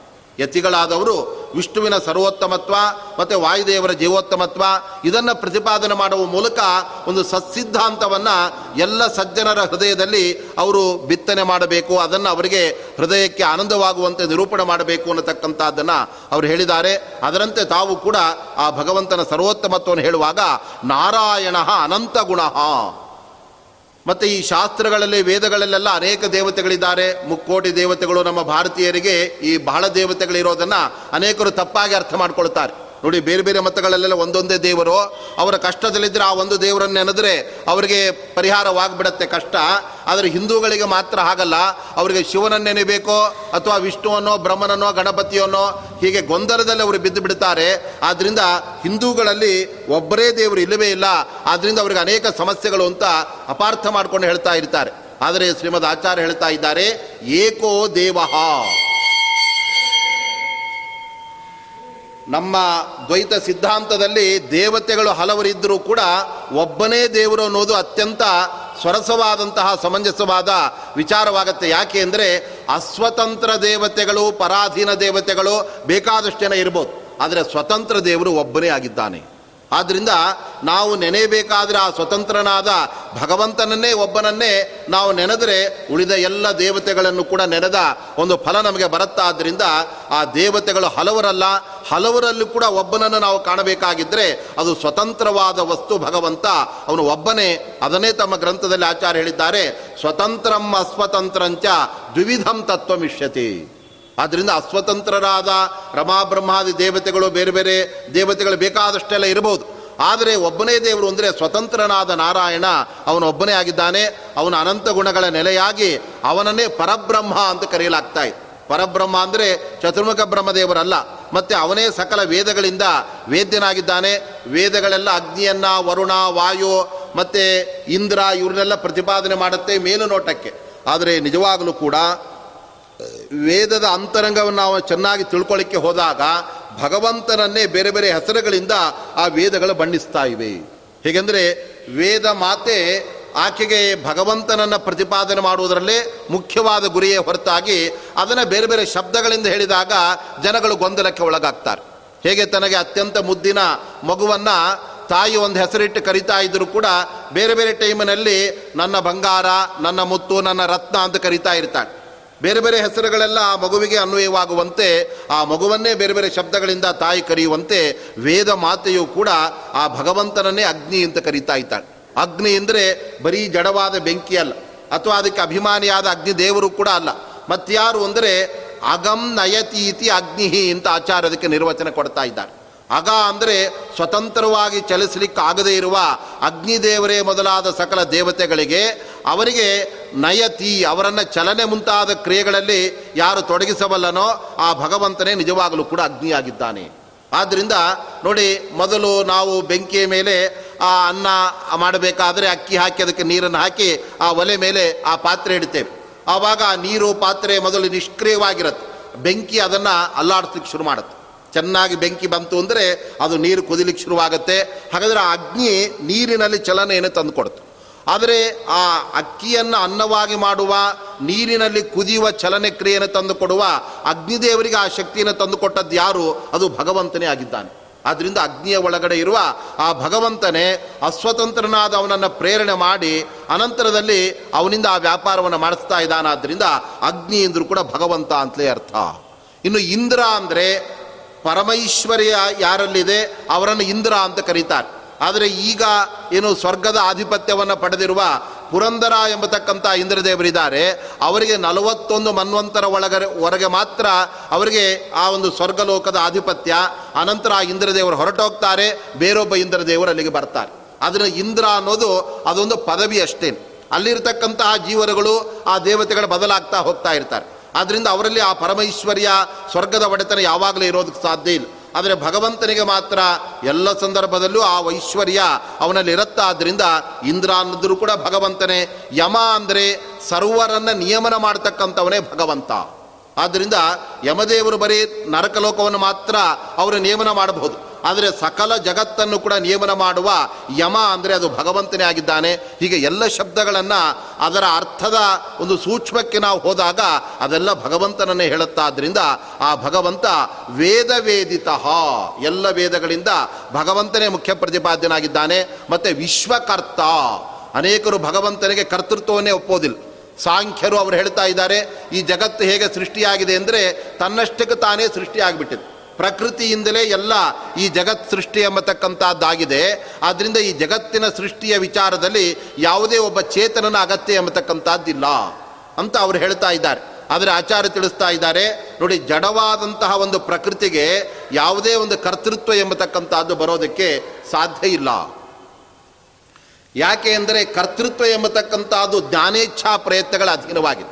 ನಾವು ಯಾವುದೇ ಒಂದು ಕೆಲಸ ಮಾಡಬೇಕಾಗಿದ್ದರೆ ಮೊದಲು ಆ ಕೆಲಸ ಅಂದರೆ ಏನು ಅಂತ ನಮ್ಗೆ ಗೊತ್ತಿರಬೇಕು. ಅನಂತರ ಅದನ್ನು ಮಾಡಬೇಕು ಅಂತ ನಮಗೆ ಬಯಕೆ ಆಗಬೇಕು. ಆಮೇಲೆ ಆ ಕಾರ್ಯದಲ್ಲಿ ನಾವು ತೊಡಗ್ತೇವೆ. ಅದನ್ನು ಜಡವಾದ ಪ್ರಕೃತಿಗೆ ಇಂತಹ ಇಚ್ಛಾಶಕ್ತಿ, ಜ್ಞಾನಶಕ್ತಿ ಅದು ಇಲ್ಲವಾದ್ದರಿಂದ ಅದಕ್ಕೆ ಕರ್ತೃತ್ವ ಕೂಡೋದಿಲ್ಲ. ಭಗವಂತನೇ ಕರ್ತನಾಗಬೇಕು ಅಂತ ಈ ಎಲ್ಲ ವಿಶ್ವವನ್ನು ನಿರ್ಮಾಣ ಮಾಡತಕ್ಕಂಥವನು ಭಗವಂತನಾಗಿದ್ದಾನೆ. ವಿಶ್ವಜ್ಞ. ಈ ಎಲ್ಲ ಜಗತ್ತನ್ನು ಬಲ್ಲ ಸರ್ವಜ್ಞನಾಗಿದ್ದಾನೆ ಎಂಬುದಾಗಿ ಆ ಭಗವಂತನ ಆ ಮುಖ್ಯವಾದ ಮಹಿಮೆಗಳನ್ನು ಅವರು ತಿಳಿಸ್ತಾ ಇದ್ದಾರೆ. ಅದರಿಂದ ಬೇರೆ ಬೇರೆ ದಾರ್ಶನಿಕರು ಕೂಡ ಭಗವಂತನ ಬಗ್ಗೆ ತಿಳಿಸಿದ್ದಾರೆ. ಆದರೆ ಹತ್ತರ ಜೊತೆಗೆ ಹನ್ನೊಂದು ಅಂತ ಭಗವಂತನನ್ನು ಅವರು ತಿಳಿಸ್ಕೊಟ್ಬಿಟ್ಟಿದ್ದಾರೆ. ನೈಯಾಯಿಕರು ಭಗವಂತನ ಬಗ್ಗೆ ಹೇಳುವಾಗ ಅವರು ಹೇಗೆ ಹೇಳ್ತಾರೆ ಅಂದರೆ, ನೋಡಿ ಒಂಬತ್ತು ದ್ರವ್ಯಗಳಿದೆ, ಅದರಲ್ಲಿ ಆತ್ಮ ಅನ್ನೋದು ಕೂಡ ಒಂದು ದ್ರವ್ಯ, ಆ ಆತ್ಮನಲ್ಲಿ ಎರಡು ತರಹ ಇದ್ದಾರೆ. ಒಬ್ಬ ಜೀವಾತ್ಮ, ಮತ್ತೊಂದು ಪರಮಾತ್ಮ ಅಂತ. ಈಗೀಗ ಇನ್ನೊಂದು ಸಿದ್ಧಾಂತ ಹುಟ್ಕೊಂಡ್ಬಿಟ್ಟಿದೆ. ಆತ್ಮ ಮೂರು ತರಹ, ಯಾವುದು ಅಂದ್ರೆ ಒಂದು ಜೀವಾತ್ಮ, ಇನ್ನೊಬ್ಬ ಪ್ರೇತಾತ್ಮ, ಪರಮಾತ್ಮ ಅಂತ ಹೇಳಿಬಿಟ್ಟು. ಆದರೆ ಈ ಪ್ರೇತಾತ್ಮಗಳು ಕೂಡ ಎಲ್ಲ ಆ ಜೀವಾತ್ಮರಲ್ಲೇ ಸೇರುತ್ತಾದ್ದರಿಂದ ಅದು ಮತ್ತೆ ಬೇರೊಂದು ಆತ್ಮ ಅಲ್ಲಿಗೆ ಸಾಧ್ಯ ಇಲ್ಲ. ಆದರೆ ಶ್ರೀಮದ್ ಆಚಾರ್ಯ ಹೇಳ್ತಾ ಇದ್ದಾರೆ, ನೋಡಿ ಕ್ಷರ ಅಕ್ಷರ ಅಂತ ಎರಡು ವ್ಯಕ್ತಿಗಳಿದ್ದಾರೆ. ದೇಹದ ನಾಶದಿಂದ ನಾಶವನ್ನು ಪಡೆಯುವಂತಹ ನಮ್ಮ ನಿಮ್ಮಿನಿಂದ ಆರಂಭಿಸಿಕೊಂಡು ಬ್ರಹ್ಮಲೋಕದ ಬ್ರಹ್ಮದೇವರವರೆಗೆ ಎಲ್ಲ ಕ್ಷರಪುರುಷರು ಅಂತ ಒಂದು ಜೀವವರ್ಗ ಇದೆ. ಅನಂತರದಲ್ಲಿ ಜೀವಕೋಟಿಯಲ್ಲಿ ಸೇರಿದರೂ ಕೂಡ ದುಃಖದ ಸ್ಪರ್ಶವೇ ಇಲ್ಲದೆ ಇರುವ ಮಹಾಲಕ್ಷ್ಮೀ ದೇವಿ ಅಕ್ಷರಳು ಅಂತ ಅವಳನ್ನು ಕರೆಯಲಾಗತ್ತೆ. ಅವರಿಬ್ಬರಿಗಿಂತ ಮಿಗಿಲಾದ ಭಗವಂತನೇ ಅವನು ವಿಷ್ಣು ಆಗಿದ್ದಾನೆ ಅಂತ ಅವನ ಸರ್ವೋತ್ತಮತ್ವವನ್ನಲ್ಲಿ ತಿಳಿಸ್ತಾ ಇದ್ದಾರೆ. ಆದ್ದರಿಂದ ನಿರೀಶ್ವರ ಸಾಂಖ್ಯರು ಅಂತ ಅವ್ರು ಹೇಳೋದು ಹೀಗೆ, ನೋಡಿ ಹಾಲು ಮೊಸರಾಗತ್ತೆ. ಅಲ್ಲಿ ಯಾರಾದರೂ ಬೇಕಾಗಿದ್ದಾರಾ? ತಾನೇ ಹಾಲು ಮೊಸರಾಗಿಬಿಡತ್ತೆ ಹೇಗೆ? ಅದರಂತೆ ಸೃಷ್ಟಿಕಾಲ ಬಂದಾಗ ಅದರ ಪಾಡಿಗೆ ಅದು ಸೃಷ್ಟಿ ಆಗ್ತಾ ಇರುತ್ತೆ. ಪ್ರಳಯ ಕಾಲ ಬಂದಾಗ ಯಾರು ಕೂಡ ಯಾರನ್ನು ತಡೆಯಬೇಕಾಗಿಲ್ಲ, ಅವರವರೆಲ್ಲ ಲಯ ಹೊಂದುತ್ತಾ ಇರ್ತಾರೆ. ಆದ್ದರಿಂದ ಈ ಜಗತ್ತಿನ ಸೃಷ್ಟಿ ಮತ್ತು ಲಯಗಳ ವಿಚಾರದಲ್ಲಿ ಯಾವುದೇ ಚೇತನ ಬೇಕಾಗಿಲ್ಲ. ಎಲ್ಲ ನ್ಯಾಚುರಲ್ ಆಗಿ ಪ್ರಕೃತಿಯಿಂದಲೇ ನಡೆಯುತ್ತೆ ಅಂತ ಹೇಳಿದಾಗ ಅದಕ್ಕೆ ಮಧ್ವಾಚಾರ ಕೇಳ್ತಾ ಇದ್ದಾರೆ, ಹಾಲು ತನ್ನಷ್ಟಕ್ಕೆ ತಾನು ಮೊಸರಾಗೋದಿಲ್ಲ, ಅದನ್ನು ಹಾಗೆ ಇಟ್ಟರೆ ಕೆಟ್ಟ ಹೋಗುತ್ತೆ ಹೊರತಾಗಿ ಅದು ಮೊಸರು ಮಾತ್ರ ಆಗೋದಿಲ್ಲ. ಅದಕ್ಕೆ ಹೆಪ್ಪಾಕುವ ಒಬ್ಬ ವ್ಯಕ್ತಿ ಬೇಕು. ಅದರಂತೆ ಈ ಜಗತ್ತನ್ನು ಸೃಷ್ಟಿ ಮಾಡುವ ಒಬ್ಬ ವ್ಯಕ್ತಿ ಅದು ಭಗವಂತ ಅಂತ ಅವರು ತಿಳಿಸ್ತಾ ಇದ್ದಾರೆ. ಮತ್ತು ಅಚೇತನವಾದ ಪ್ರಕೃತಿಗೆ ಯಾವುದೇ ಕರ್ತೃತ್ವ ಇಲ್ಲ ಎಂಬುದನ್ನು ಅವರು ನಿರಾಕರಣೆ ಮಾಡ್ತಾ ಇದ್ದಾರೆ. ಮತ್ತೆ ಕೆಲವು ಸಾಂಖ್ಯರಿದ್ದಾರೆ, ಅವರು ಈಶ್ವರನನ್ನು ಒಪ್ಪುತ್ತಾರೆ. ಈಶ್ವರ ಇದ್ದರೂ ಕೂಡ ಅವನ ಅಪ್ರಯೋಜಕ ಆದರೆ ಪ್ರಕೃತಿಯೇ ಎಲ್ಲವನ್ನು ಮಾಡುತ್ತೆ ಅಂತ ಅವರು ಹೇಳಿದಾಗ ಅವರ ವಾದವನ್ನು ಕೂಡ ಅಲ್ಲಗಳಿತಾ ಇದ್ದಾರೆ ಶ್ರೀಮದ್ ಆಚಾರ್ಯರು ತಮ್ಮ ಉಪನ್ಯಾಸದಲ್ಲಿ. ಅನಂತರ ಅದ್ವೈತ ಮತದ ಬಗ್ಗೆ ಅವರು ವಿಮರ್ಶೆ ಮಾಡ್ತಾ ಇದ್ದಾರೆ. ಈ ಅದ್ವೈತ ಗ್ರಂಥಗಳೆಲ್ಲ ಬ್ರಹ್ಮಸೂತ್ರಗಳಿಗೆ ಭಗವಂತ ನಿರ್ಗುಣ ಅನ್ನತಕ್ಕಂತಹ ಅರ್ಥವನ್ನು ಅವರು ಮಾಡ್ತಾ ಇದ್ದಾರೆ. ಮತ್ತು ಈ ಜಗತ್ತು ಸುಳ್ಳು ಅಂತ ಅವರೇನು ಹೇಳ್ತಾ ಇದ್ದಾರೆ, ಇದೆಲ್ಲ ಯಾವತ್ತೂ ಕೂಡ ಸರಿಯಾಗೋದಿಲ್ಲ. ಯಾಕೆಂದರೆ ಭಗವಂತ ಅವನಿಗೆ ಸರ್ವ ಸಾಮರ್ಥ್ಯ ಇರುವಾಗ ಅವನು ಸುಳ್ಳಾದ ಜಗತ್ತನ್ನು ಯಾವತ್ತೂ ಸೃಷ್ಟಿ ಮಾಡಬೇಕಾದ ಅವಶ್ಯಕತೆ ಅವನಿಗೆ ಇಲ್ಲ. ಅದಕ್ಕೆ ಮಧ್ವಾಚಾರ ಒಂದು ಉದಾಹರಣೆ ಕೊಡ್ತಾ ಇದ್ದಾರೆ. ನೋಡಿ, ಯಕ್ಷಿಣಿಗಾರರು, ಅವರೆಲ್ಲ ಬೇರೆ ಬೇರೆ ಯಕ್ಷಿಣಿ ಪ್ರದರ್ಶನ ಮಾಡುವಾಗ ಅಲ್ಲಿ ಸಾವಿರ ರೂಪಾಯಿ ನೋಟುಗಳನ್ನೆಲ್ಲ ಜನಗಳಿಗೆ ತೋರಿಸ್ತಾ ಇರ್ತಾರೆ. ಅದಾದ ನಂತರ ನಮಗೆಲ್ಲ ದುಡ್ಡು ಕೊಡಿ ಅಂತ ಅವರೇ ಆ ದುಡ್ಡನ್ನು ಕಲೆಕ್ಟ್ ಮಾಡ್ತಾನೂ ಇರ್ತಾರೆ. ಅವರಿಗೆ ನಿಜವಾಗಲೂ ಸಾವಿರಾರು ರೂಪಾಯಿಗಳನ್ನು ಸ್ವಯಂ ಸ್ವಯಂ ಸೃಷ್ಟಿ ಮಾಡುವ ಸಾಮರ್ಥ್ಯ ಇದ್ದರೆ ಅವರು ಬೇರೆಯವ್ರ ಹತ್ರ ದುಡ್ಡು ಯಾಕೆ ಕೇಳಬೇಕು? ಅವರೇ ಬಂದವರಿಗೆಲ್ಲ ಸಾವಿರ ಸಾವಿರ ರೂಪಾಯಿ ಸಂಭಾವನೆ ಕೊಟ್ಟೆ ಕಳಿಸ್ಬೋದಾಗಿತ್ತು. ಹಾಗಾದರೆ ಅವರಿಗೆ ಗೊತ್ತಿದೆ, ಇದು ಕೇವಲ ನಕಲಿ ನೋಟುಗಳಷ್ಟೇನೆ. ನಮಗೆ ಇದು ನಿಜವಾದ ನೋಟಲ್ಲ ಅಂತ ಗೊತ್ತಿದೆ. ನೋಡುವವರಿಗೆ ಮಾತ್ರ ಇದು ನಿಜವಾದ ನೋಟು ಅಂತ ಅವರಿಗೆ ಭ್ರಮೆ ಭರಿಸಿ ಅವರಿಗೆ ಆ ಥರ ಸುಳ್ಳನ್ನು ಸೃಷ್ಟಿ ಮಾಡತಕ್ಕಂಥದ್ದು ಸಾಮಾನ್ಯರ ಕೆಲಸ.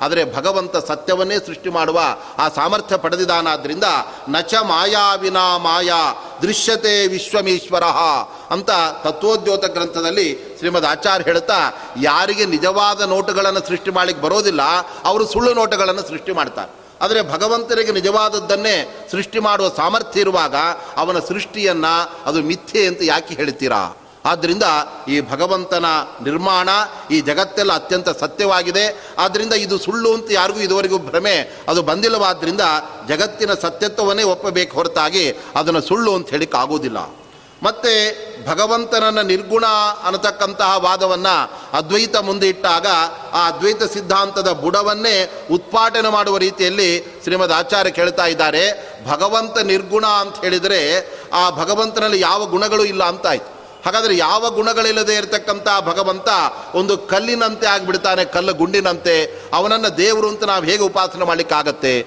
ಭಗವಂತನನ್ನು ನಾವು ಉಪಾಸನೆ ಮಾಡಬೇಕಾದರೆ ಅವನು ನಮಗೆ ಪೂಜ್ಯನಾಗಿದ್ದಾನೆ, ನಾವು ಅವನಿಂದ ಅನುಗ್ರಹಿತರು ಅಂತಾದಾಗ ಅವನಲ್ಲಿ ಪೂಜ್ಯತ್ವ ಅನ್ನುವ ಒಂದು ಗುಣವಾದರೂ ಇರಬೇಕು. ಆದರೆ ಯಾವ ಗುಣಗಳು ಇಲ್ಲ ಅಂತ ಆದರೆ ಆವಾಗ ಭಗವಂತನಿಗೆ ಅದು ಶೋಭಿಸೋದಿಲ್ಲ ಆದ್ದರಿಂದ ಭಗವಂತನನ್ನು ನಿರ್ಗುಣ ಅಂತ ಹೇಳ್ತಕ್ಕಂಥದ್ದು ಸರಿಯಲ್ಲ ಎಂಬುದಾಗಿ ಅವರು ಹೇಳ್ತಾ ಇದ್ದಾರೆ. ಮತ್ತು ಈ ಭೇದವಾದ, ಅಂದರೆ ಜೀವ ಜೀವರಿಗೆ ಪರಸ್ಪರ ಭೇದ ಜೀವರಿಂದ ಭಗವಂತನಿಗೆ ಭೇದ, ಮತ್ತು ಜಡ ಜಡಗಳಲ್ಲಿ ಭೇದ, ಪರಸ್ಪರ ಜೀವರಲ್ಲಿ ಭೇದ, ಜೀವೇಶ್ವರ ಭೇದ, ಜಡೇಶ್ವರ ಭೇದ ಅಂತ ಐದು ಬಗೆಯ ಭೇದಗಳನ್ನು ಶ್ರೀಮದಾಚಾರ್ಯರು ಅವರು ಸಮರ್ಥನೆ ಮಾಡ್ತಾ ಇದ್ದಾರೆ. ಬೇರೆ ಬೇರೆ ಪುರಾಣಗಳಲ್ಲಿ ಮತ್ತು ವಿಷ್ಣು ರಹಸ್ಯ ಮುಂತಾದ ಗ್ರಂಥಗಳಲ್ಲೆಲ್ಲ ಯಾರು ಮೋಕ್ಷವನ್ನು ಪಡೆಯಲು ಬಯಸ್ತಾ ಇದ್ದಾನೆ, ಆತ ವಿಜ್ಞಾಯ ಪಂಚಭೇದಾಂಶ ಅವನು ಅವಶ್ಯವಾಗಿ ಐದು ಭೇದಗಳನ್ನು ಅವನು ತಿಳ್ಕೊಳ್ಬೇಕಂತ.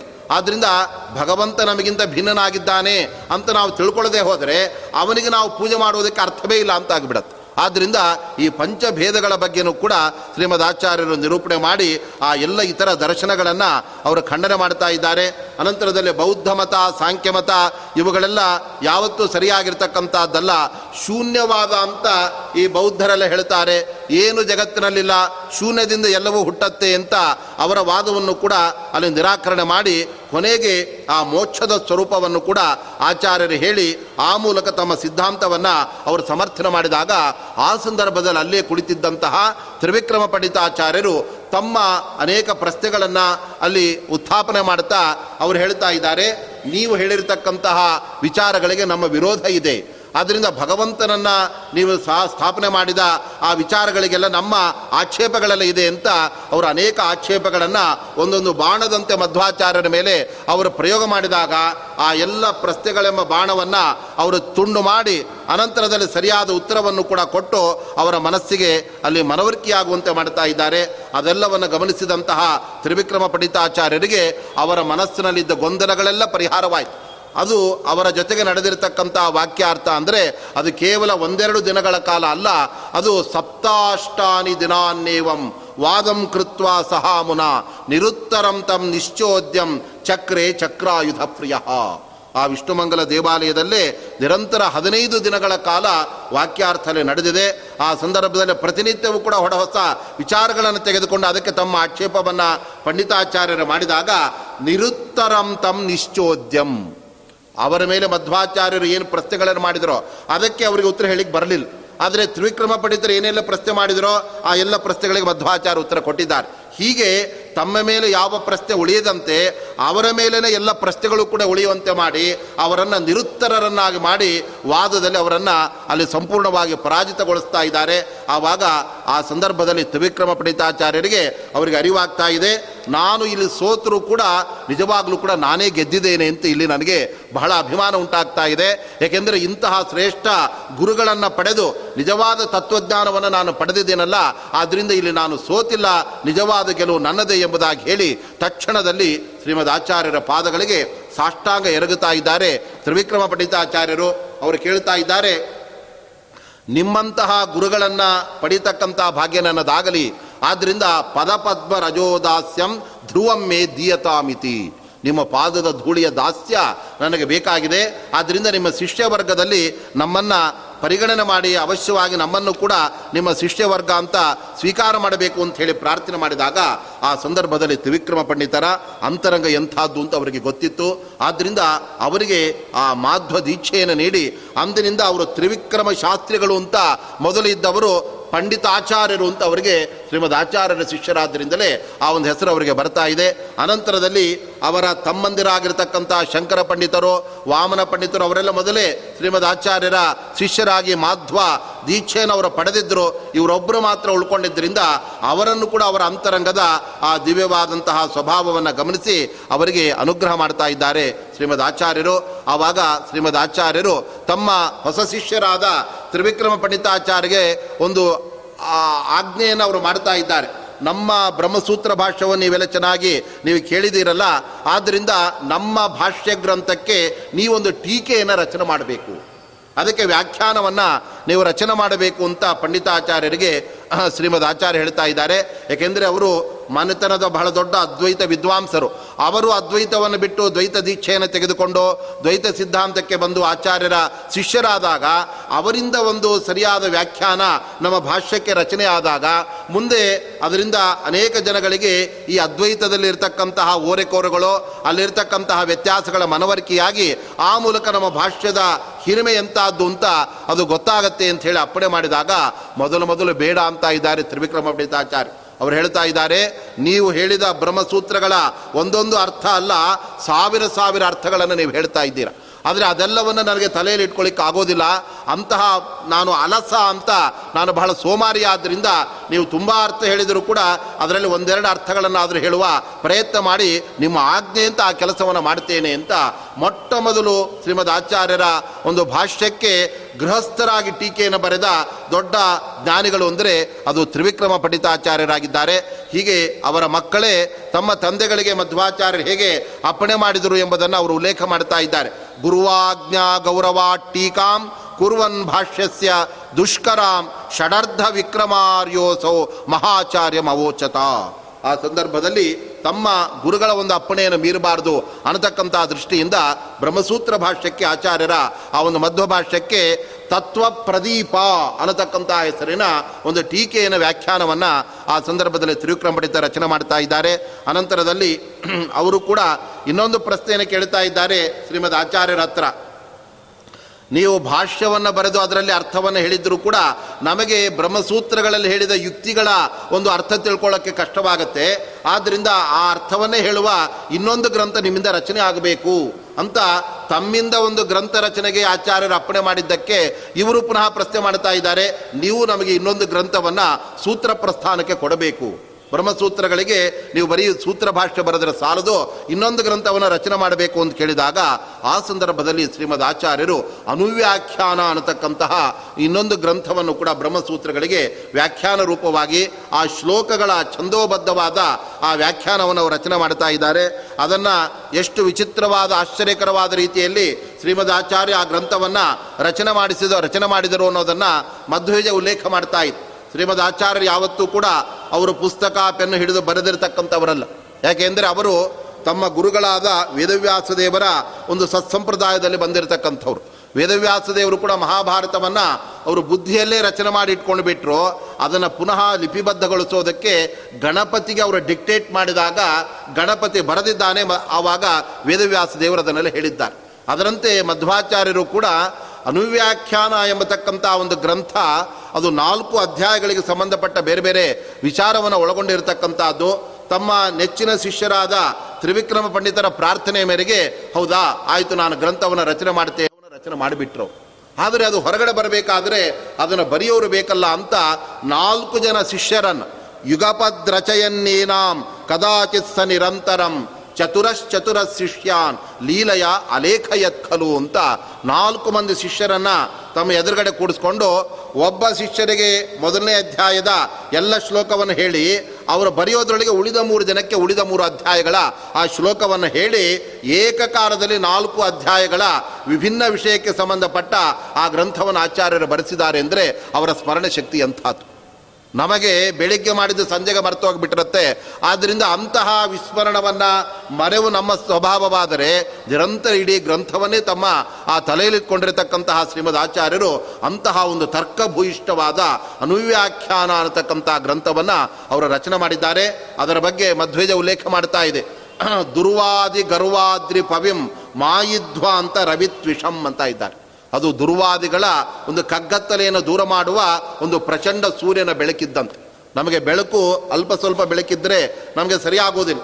ಸೂರ್ಯನಂತಹ ಪ್ರಖರವಾದ ಬೆಳಕಿದ್ರೆ ನಮಗೆ ಪದಾರ್ಥಗಳೆಲ್ಲ ಚೆನ್ನಾಗಿ ಅದು ಹೇಗೆ ಗೋಚರವಾಗುತ್ತೆ? ಅದರಂತೆ ಅಜ್ಞಾನವನ್ನು ದೂರ ಮಾಡುವ ಒಳ್ಳೆ ಸೂರ್ಯನ ಪ್ರಭೆಯಂತೆ ಇದೆ. ಮತ್ತು ದುರ್ವಾದಿಗಳ ಒಂದು ಬೆಟ್ಟವನ್ನು ಪುಡಿ ಪುಡಿ ಮಾಡುವ ವಜ್ರಾಯುಧದಂತೆಯೇ ಆ ಒಂದು ಅನುವ್ಯಾಖ್ಯಾನ ಗ್ರಂಥ ಇದೆ. ಅದನ್ನು ಅದ್ಭುತವಾಗಿ ಶ್ರೀಮದ್ ಆಚಾರ್ಯ ರಚನೆ ಮಾಡಿಸಿದ್ದಾರೆ. ಹೀಗೆ ಅವರ ಅನೇಕ ಗ್ರಂಥಗಳ ಬಗ್ಗೆಯೂ ಕೂಡ ಈ ಒಂದು ಹದಿನೈದನೇ ಸರ್ಗದಲ್ಲಿ ನಮಗೆ ತಿಳಿಸ್ಕೊಡ್ತಾ ಇದ್ದಾರೆ. ಶ್ರೀಮದ್ ಆಚಾರ್ಯರ ಗ್ರಂಥಗಳು ಅಂದರೆ ಅವುಗಳ ಬಗ್ಗೆ ಇಲ್ಲಿ ಸುಮಧ್ವಜ ಉಲ್ಲೇಖ ಮಾಡ್ತಾ ಇದೆ. ಅವರು ಎಷ್ಟು ಗ್ರಂಥ ಬರೆದಿದ್ದಾರೆ ಅಂತ ನಾವು ಹೇಗೆ ಕರಾರುವಾಕಾಗಿ ಹೇಳಲಿಕ್ಕಾಗತ್ತೆ? ಸಮುದ್ರದಲ್ಲಿ ಎಷ್ಟು ರತ್ನ ಇದೆ ಅಂತ ಯಾರಿಗಾದರೂ ಎಣಿಸ್ಲಿಕ್ಕಾಗತ್ತಾ? ಅದರಂತೆ ಶ್ರೀಮದ್ ಆಚಾರ್ಯರೆಂಬ ಜ್ಞಾನ ಸಮುದ್ರದಿಂದ ಎಷ್ಟು ಗ್ರಂಥಗಳು ಹೊರಹೊಮ್ಮಿದೆ ಅಂತ ನಮಗೆ ಹೇಳಲಿಕ್ಕೆ ಆಗೋದಿಲ್ಲ. ಆದ್ದರಿಂದ ಸಂಗೀತದ ಒಂದು ಕ್ಷೇತ್ರಕ್ಕೂ ಕೂಡ ಶ್ರೀಮದ್ ಆಚಾರ್ಯರು ಒಂದು ಗ್ರಂಥವನ್ನು ರಚನೆ ಮಾಡಿದ್ದಾರೆ. ಆದರೆ ಇವತ್ತು ನಮಗೆ ಉಪಯೋಗ ಅದು ಉಪಲಬ್ಧಿ ಆಗ್ತಾ ಇದೆ ಯಾಕೆಂದರೆ ನಮಗೆಲ್ಲ ಜ್ಞಾನಕ್ಕಿಂತ ಭೋಜನವೇ ಬಹಳ ಪ್ರಿಯವಾದ್ದರಿಂದ ಮತ್ತು ವಿದ್ಯೆಗಿಂತ ನಿದ್ರೆ ಬಹಳ ಪ್ರಿಯವಾದ್ದರಿಂದ ಬರೀ ನಿದ್ರೆ ಭೋಜನ ಇದರಲ್ಲೇ ನಾವು ಮುಳುಗಿ ಬಿಟ್ಟದ್ದರಿಂದ ಆಚಾರ್ಯರ ಅನೇಕ ಗ್ರಂಥಗಳನ್ನು ಇವತ್ತು ನಾವು ಉಳಿಸಿಕೊಂಡಿಲ್ಲ. ಆದರೂ ಕೂಡ ಅವರು ಮೂವತ್ತೇಳು ಗ್ರಂಥಗಳನ್ನು ರಚನೆ ಮಾಡಿದ್ದಾರೆ ಅಂತ ಆ ಹಿರಿಯರು ಅವರ ಆ ಗ್ರಂಥಗಳನ್ನು ಅಲ್ಲಿ ಸಂಗ್ರಹ ಮಾಡ್ತಾ ಇದ್ದಾರೆ. ಅನಂತರದಲ್ಲಿ ಮೊಟ್ಟ ಮೊದಲು ಶ್ರೀಮದ್ ಆಚಾರ್ಯರು ರಚನೆ ಮಾಡಿದ ಗ್ರಂಥ ಅಂದರೆ ಭಗವದ್ಗೀತೆಗೆ ಭಾಷ್ಯವನ್ನು ಅವರು ರಚನೆ ಮಾಡಿರ್ತಕ್ಕಂಥದ್ದು. ಅವರು ಬದರಿ ಯಾತ್ರೆಗೆ ಹೋಗುವಾಗ, ದೇವರ ಬಳಿ ಹೋಗುವಾಗ ಬರಿಗೈಲಿ ಹೋಗಬಾರದು ಅಂತ ನಾವು ತೆಂಗಿನಕಾಯಿಯನ್ನು ಹಣ್ಣನ್ನು ತಗೊಂಡು ಹೋಗ್ತಾ ಇರ್ತೇವೆ. ಆದರೆ ಜ್ಞಾನಿಗಳಾದಂತಹ ಶ್ರೀಮದ್ ಆಚಾರ್ಯರು, ಜ್ಞಾನಪ್ರಿಯರಾದಂತಹ ವೇದವ್ಯಾಸ ದೇವರಿಗೆ ಇದೆಲ್ಲ ಬೇಡ, ನಾನೊಂದು ಭಗವದ್ಗೀತೆಗೆ ಒಂದು ವ್ಯಾಖ್ಯಾನವನ್ನೇ ರಚನೆ ಮಾಡ್ಕೊಂಡು ಹೋಗ್ತೇನೆ ಅಂತ ಅವರು ಗೀತಾಭಾಷ್ಯವನ್ನು ತೆಗೆದುಕೊಂಡು ಹೋಗಿ ಆ ದೊಡ್ಡ ಬದರಿಯಲ್ಲಿರುವ ವೇದವ್ಯಾಸ ದೇವರ ಸಮ್ಮುಖದಲ್ಲಿ ಅದನ್ನು ಅರ್ಪಣೆ ಮಾಡಿದಾಗ ಅದನ್ನು ಅವರು ಓದಿ ಅಂತ ಹೇಳಿದ್ರಂತೆ. ಆವಾಗ ಆ ಗೀತಾಭಾಷ್ಯವನ್ನು ಆಚಾರ್ಯರು ಓದಲಿಕ್ಕೆ ಶುರು ಮಾಡಿದರು. ಮೊದಲನೇ ಮಂಗಳಾಚರಣೆಯಲ್ಲೇ ಅವರು ವೇದವ್ಯಾಸ ದೇವರಿಗೆ ನಮಸ್ಕಾರ ಮಾಡಿ ಗ್ರಂಥ ರಚನೆ ಮಾಡಿದ್ದಾರೆ ಪರಿಪೂರ್ಣಂ ಗುರುಂಶ್ಚಾನ್ ಗೀತಾ ಭಾಷ್ಯಂ ವಚ್ಮಿ ಅಂತ ಅವ್ರು ಹೇಳುವಾಗ ಗುಣಪೂರ್ಣರಾದ ವೇದವ್ಯಾಸ ದೇವರಿಗೆ ನಮಸ್ಕಾರ ಮಾಡಿ ಅನಂತರದಲ್ಲಿ ಭಾಷ್ಯದ ಆ ರಚನೆ ಮಾಡ್ತೇನೆ ಅಂತ ಹೇಳ್ತಾ ಆ ಮೂಲ ವೇದವ್ಯಾಸ ದೇವರನ್ನು ಸ್ಮರಣೆ ಮಾಡ್ತಾ ಇದ್ದಾರೆ. ಬೇರೆ ಬೇರೆ ಭಾಷ್ಯಕಾರರೆಲ್ಲ ಅವರು ಸೂತ್ರಗಳಿಗೆ ಭಾಷ್ಯ ಬರೆದರೂ ಕೂಡ ಸೂತ್ರಕಾರರಾದ ವೇದವ್ಯಾಸ ದೇವರಿಗೆ ನಮಸ್ಕಾರವನ್ನೇ ಮಾಡಲಿಲ್ಲ. ಇದು ನಿಜವಾಗಲೂ ಕೂಡ ಇತರ ಮತಗಳಲ್ಲಿ ಕಾಣು ಕಂಡುಬರುವ ಕಂಡು ಒಂದು ದೊಡ್ಡ ಸಮಸ್ಯೆ ಅಂತ ನಾವು ಭಾವಿಸ್ಬೋದಾಗಿದೆ ಮತ್ತು ಅದ್ವೈತ ಸಂಪ್ರದಾಯದಲ್ಲಿ ನಾವು ನೋಡಿದಾಗ ಅವರು ಆಚಾರ್ಯ ಶಂಕರರು ಕೂಡ ಬ್ರಹ್ಮಸೂತ್ರಗಳಿಗೆ ಅವರು ಭಾಷ್ಯವನ್ನು ಬರೀತಾರೆ. ಎಲ್ಲೂ ಕೂಡ ವೇದವ್ಯಾಸ ದೇವರಿಗೆ ನಮಸ್ಕಾರವನ್ನೇ ಮಾಡುವುದಿಲ್ಲ. ಅಷ್ಟು ಮಾತ್ರವಲ್ಲ, ನಾವು ಹೇಳುವ ಬ್ರಹ್ಮಸೂತ್ರಗಳಿಗೆ ಜೀವಬ್ರಹ್ಮರ ಐಕ್ಯ ಏನಿದೆ, ಅದೇ ಸರಿಯಾದ ಅರ್ಥ. ನೀವು ಭೇದವನ್ನು ಏನು ಹೇಳಿದ್ದೀರಲ್ಲ, ಅದು ಸರಿಯಲ್ಲ ಅಂತ ವೇದವ್ಯಾಸ ದೇವರಿಗೆ ಚರ್ಚೆ, ಅವರ ಜೊತೆಗೆ ಚರ್ಚೆಗೆ ಇಳಿದಿದ್ದಾರೆ ಅಲ್ಲಿ ಶಂಕರಾಚಾರ್ಯರು. ಅನಂತರ ಅವರ ಪರಂಪರೆಯಲ್ಲಿ ನಂತರ ಬಂದ ಅನೇಕ ಯತಿಗಳೆಲ್ಲ ಅವರು ವೇದವ್ಯಾಸ ದೇವರಿಗೆ ನಾವು ನಮಸ್ಕಾರ ಮಾಡೋದಿಲ್ಲ, ಅವರು ನಮ್ಮ ಸಿದ್ಧಾಂತಕ್ಕೆ ಏನು ಕೊಡುಗೆಯನ್ನು ಕೊಟ್ಟಿಲ್ಲ ಅಂತ ಅವರನ್ನು ದೂಷಣ ಮಾಡುವ ರೀತಿಯಲ್ಲಿ ಅವರ ಬಗ್ಗೆ ತಾತ್ಸಾರದ ಮಾತುಗಳನ್ನು ಕೂಡ ಆಡಿಬಿಟ್ಟಿದ್ದಾರೆ. ಆ ಥರದ ಒಂದು ಮಾತನ್ನು ಅವರ ಪರಂಪರೆಯಲ್ಲಿ ಬಂದಿರತಕ್ಕಂತಹ ಮಧುಸೂದನ ಸರಸ್ವತಿಗಳು ಅಂತ ಅದ್ವೈತ ಸಿದ್ಧಿ ಅಂತ ದೊಡ್ಡ ಗ್ರಂಥ ರಚನೆ ಮಾಡಿದವು. ಅವರು ತಮ್ಮ ಗ್ರಂಥದ ಆರಂಭದಲ್ಲಿ ಒಂದು ಮಾತನ್ನು ಹೇಳ್ತಾರೆ. ನಸ್ತೌಮ್ಯಹಂ ವ್ಯಾಸಂ ಅಶೇಷಮರ್ಥಂ ಸಮ್ಯಕ್ನ ಸೂತ್ರೈ ನಿಬಬಂಧಯೋರ್ಥಂ. ಅವ್ರು ಹೇಳ್ತಾ ಇದ್ದಾರೆ, ನಾನು ಈ ಗ್ರಂಥ ರಚನೆ ಮಾಡುವಾಗ ವೇದವ್ಯಾಸ ದೇವರಿಗೆ ನಮಸ್ಕಾರ ಮಾಡುವುದಿಲ್ಲ. ಯಾಕೆ ಅಂದರೆ ಅವರು ನಮ್ಮ ಅದ್ವೈತ ಸಿದ್ಧಾಂತಕ್ಕೆ ಬೇಕಾದಂತಹ ವಿಚಾರಗಳನ್ನು ಬ್ರಹ್ಮಸೂತ್ರದಲ್ಲಿ ಹೇಳಲೇ ಇಲ್ಲ.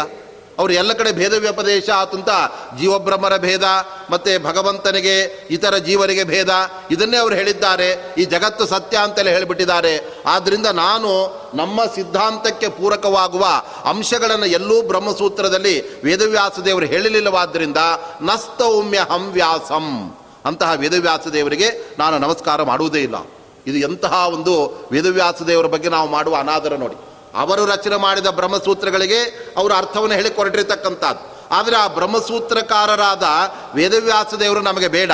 ಆ ಸೂತ್ರಗಳನ್ನು ಮಾತ್ರ ಹಿಡ್ಕೊಂಡು ಅದನ್ನು ಜಗ್ಗಾಡಿ ಅದಕ್ಕೆ ನಮಗೆ ಇಷ್ಟವಾದ ಅರ್ಥವನ್ನು ಹೇಳಿ ಹೆಂಗೋ ನಮ್ಮ ಸಿದ್ಧಾಂತವನ್ನು ಜನಗಳಿಗೆ ಪ್ರಚಾರ ಮಾಡಬೇಕು ಅನ್ನುವ ಏಕ ಉದ್ದೇಶದಿಂದ ಅವರು ವ್ಯಾಸರಿಗೆ ನಮಸ್ಕಾರ ಮಾಡುವುದಿಲ್ಲ. ಮತ್ತು ಯಾರಿಗೆ ನಮಸ್ಕಾರ ಮಾಡ್ತೀರಾ ನೀವು? ಅದಕ್ಕೆ ಅವರು ಹೇಳ್ತಾ ಇದ್ದಾರೆ, ವಿನಾಪಿತೈಹಿ ಸಂಗೃಹಿತ ಅಖಿಲಾರ್ಥಂ ತಂ ಶಂಕರಂ ನೌಮಿ ಸುರೇಶ್ವರಂಚ ಅಂತ ಅವರೊಂದು ಮಾತನ್ನು ಹೇಳ್ತಾರೆ. ನೋಡಿ ವೇದವ್ಯಾಸ ದೇವರು ನಮ್ಮ ಅದ್ವೈತ ಸಿದ್ಧಾಂತಕ್ಕೆ ಪೂರಕವಾದ ಅಂಶಗಳನ್ನು ಬ್ರಹ್ಮಸೂತ್ರಗಳಲ್ಲಿ ಹೇಳಿಲ್ಲ ಆದ್ದರಿಂದ ಅವರಿಗೆ ನಾವು ನಮಸ್ಕಾರ ಮಾಡೋದಿಲ್ಲ. ಮತ್ತಾರಿಗೆ ಅಂದರೆ ಆ ಸಿದ್ಧಾಂತವನ್ನು, ತಮ್ಮ ವಿಚಾರಗಳನ್ನು ಹೇಳದೇ ಇದ್ದರೂ ಕೂಡ ಬ್ರಹ್ಮಸೂತ್ರಗಳಿಂದ ಬಲವಂತವಾಗಿ ಆ ಅರ್ಥವನ್ನು ಹೇಳಲು ಹೊರಟಿರತಕ್ಕಂತಹ, ಅಂತಹ ಶಂಕರಾಚಾರ್ಯಗೆ ನಮಸ್ಕಾರ ಮಾಡ್ತೇನೆ. ಅವರ ಅನಂತರ ಆ ಪರಂಪರೆಯಲ್ಲಿ ಬಂದ ಸುರೇಶ್ವರಾಚಾರ್ಯರಿಗೆ ನಾವು ನಮಸ್ಕಾರ ಮಾಡ್ತೇವೆ. ಆದರೆ ನಮಗೆ ವ್ಯಾಸರೇ ಬೇಡ, ಶಂಕರರೇ ಸಾಕು ಅಂತ ಅವರು ಹೇಳ್ತಾ ಇದ್ದಾರೆ ಹೀಗೆ ಮೂಲ ಗ್ರಂಥವನ್ನು ಸಂಪೂರ್ಣವಾಗಿ ತಿರಸ್ಕಾರ ಮಾಡುವ, ಅದರ ಕರ್ತೃಗಳನ್ನು ಕೂಡ ಸಂಪೂರ್ಣವಾಗಿ ಕೈಬಿಟ್ಟು ತಮ್ಮದೇ ಆದ ಸಿದ್ಧಾಂತವನ್ನು, ಕೃತಕವಾದ ಕಲ್ಪಿತವಾದ ಸಿದ್ಧಾಂತವನ್ನು ಉಳಿದ ದರ್ಶನಗಳು ಮಾಡಿದ್ದರೆ ಶ್ರೀಮದ್ ಆಚಾರ್ಯರು ಮಾತ್ರ ಬ್ರಹ್ಮಸೂತ್ರ ಭಾಷ್ಯವನ್ನು, ಅದೇ ತರಹ ಗೀತಾ ಭಾಷ್ಯವನ್ನು ಅವರ ರಚನೆ ಮಾಡುವಾಗ ಮೊದಲು ವೇದವ್ಯಾಸ ದೇವರಿಗೆ ನಮಸ್ಕಾರ ಮಾಡಿ, ಅನಂತರದಲ್ಲಿ ನಾನು ಗೀತೆಯ ಅರ್ಥವನ್ನು ಹೇಳ್ತೇನೆ ಅಂತ, ಅದು ಕೂಡ ಶಕ್ತಿಯಾನುಸಾರ ಅಂತ ಬಹಳ ಪ್ರಾಮಾಣಿಕವಾಗಿ ಆಚಾರ್ಯರು ಅಲ್ಲಿ ಹೇಳಿಬಿಡ್ತಾರೆ. ವಚ್ಮಿ ಶಕ್ತಿತಃ ಅಂತ ಅವರು ಹೇಳಿದರು. ಇದಾದ ನಂತರ ಆ ಭಾಷ್ಯವನ್ನೆಲ್ಲ ಕೇಳಿ ಮತ್ತೆ ವೇದವ್ಯಾಸ ದೇವರು ಯಾವ ಬಿಡಾರದಲ್ಲಿ ಅನಂತ ಮಠದಲ್ಲಿ ಆಚಾರ್ಯ ಇದ್ದರೋ ಅವರ ಹತ್ರವೇ ಅವರು ಬರ್ತಾರೆ. ಬಂದುಬಿಟ್ಟು ಒಂದು ಬದಲಾವಣೆ ಮಾಡಬೇಕು ಅಂತ ಅವರು ತಿಳಿಸ್ತಾ ಇದ್ದಾರೆ. ನೀವು ಗೀತಾಭಾಷ್ಯ ರಚನೆ ಮಾಡುವಾಗ ಅದರಲ್ಲಿ ಒಂದು ಮಾತು ಬರೆದಿದ್ದೀರಾ? ನನ್ನ ಜ್ಞಾನ ಶಕ್ತಿ ಎಷ್ಟಿದೆಯೋ ಅದಕ್ಕನುಗುಣವಾಗಿ ಗೀತೆಯ ಅರ್ಥವನ್ನು ನಾನು ಹೇಳುತ್ತೇನೆ ಅಂತ ನೀವು ಬರೆದಿದ್ದೀರಾ? ಆದರೆ ನಿಮ್ಮ ಜ್ಞಾನ ಶಕ್ತಿ ಅಗಾಧವಾಗಿದೆ. ಆದರೆ ಗೀತೆಯಲ್ಲಿ ನೀವು ಬರೆದ ಅರ್ಥ ಕೆಲವೇ ಅರ್ಥಗಳು ಮಾತ್ರ.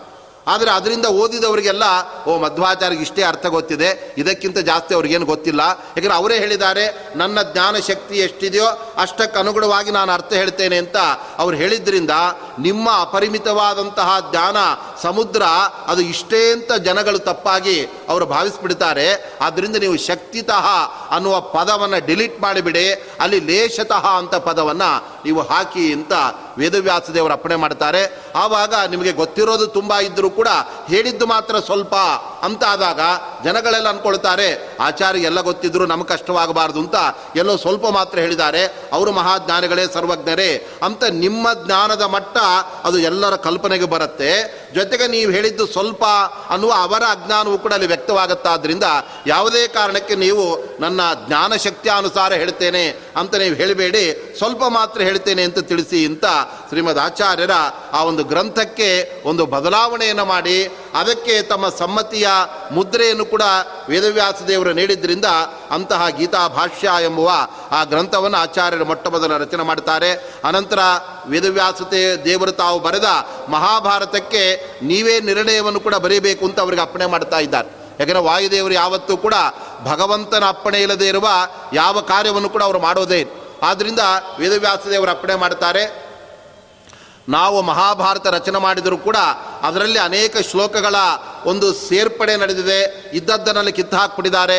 ಮಂಗಳಾಚರಣೆ ಇಲ್ಲ ಅಂತ ಆಗ್ಬಿಟ್ಟಿದೆ. ಆದ್ದರಿಂದ ನೀವು ಮಹಾಭಾರತಕ್ಕೆ ಒಂದು ನಿರ್ಣಯ ಗ್ರಂಥ ರಚನೆ ಮಾಡಬೇಕು ಅಂತ ವೇದವ್ಯಾಸದೇವರು ಅಪ್ಪಣೆ ಮಾಡಿದಾಗ, ಅದರಿಂದ ಇತಿಹಾಸ ಪುರಾಣಾಬ್ಧೇಹೇ ಭವಚ್ಚಿತ್ತಾದ್ರೆ ಲೋಡಿತಾತ್ ಜಾತಾಂ ಭಾರತ ತಾತ್ಪರ್ಯ ಸುಧಾಂ ಕಸ್ಸನ್ನ ಸೇವತೆ ಅಂತ ಒಂದು ಲಕ್ಷ ಶ್ಲೋಕಗಳನ್ನು ಒಳಗೊಂಡ ಆ ಮಹಾಭಾರತದ ಅರ್ಥವನ್ನು ಕೇವಲ ಐದು ಸಾವಿರ ಶ್ಲೋಕಗಳಲ್ಲಿ ಶ್ರೀಮದ್ ಆಚಾರ್ಯರು ಸಂಗ್ರಹ ಮಾಡಿ ಸಾರ ಮಾಡಿ ಅದರ ಜೊತೆಗೆ ಅಲ್ಲಿ ಬರತಕ್ಕಂಥ ಅನೇಕ ಸಂದೇಹಗಳಿಗೂ ಕೂಡ ಅವರು ಪರಿಹಾರವನ್ನು ಅಲ್ಲಿ ಕೊಟ್ಟು ಆ ಮೂಲಕ ಭಾರತದ ಅರ್ಥವನ್ನು ವೇದವ್ಯಾಸ ದೇವರ ಹೃದಯವನ್ನು ನಮ್ಮ ಮುಂದೆ ಅನಾವರಣಗೊಳಿಸುವ ಹಿನ್ನೆಲೆಯಲ್ಲಿ ತಾತ್ಪರ್ಯ ನಿರ್ಣಯ ಅನ್ನತಕ್ಕಂಥ ಅತ್ಯುತ್ತಮವಾದ ಕೃತಿಯನ್ನು ಮೂವತ್ತೆರಡು ಅಧ್ಯಾಯಗಳನ್ನು ಒಳಗೊಂಡಿರ್ತಕ್ಕಂಥ ಕೃತಿ ಎಂದರೆ ಅದು ಅಮೃತ ಅಂತ ಇದ್ದಾರೆ ಪಂಡಿತಾಚಾರ್ಯ.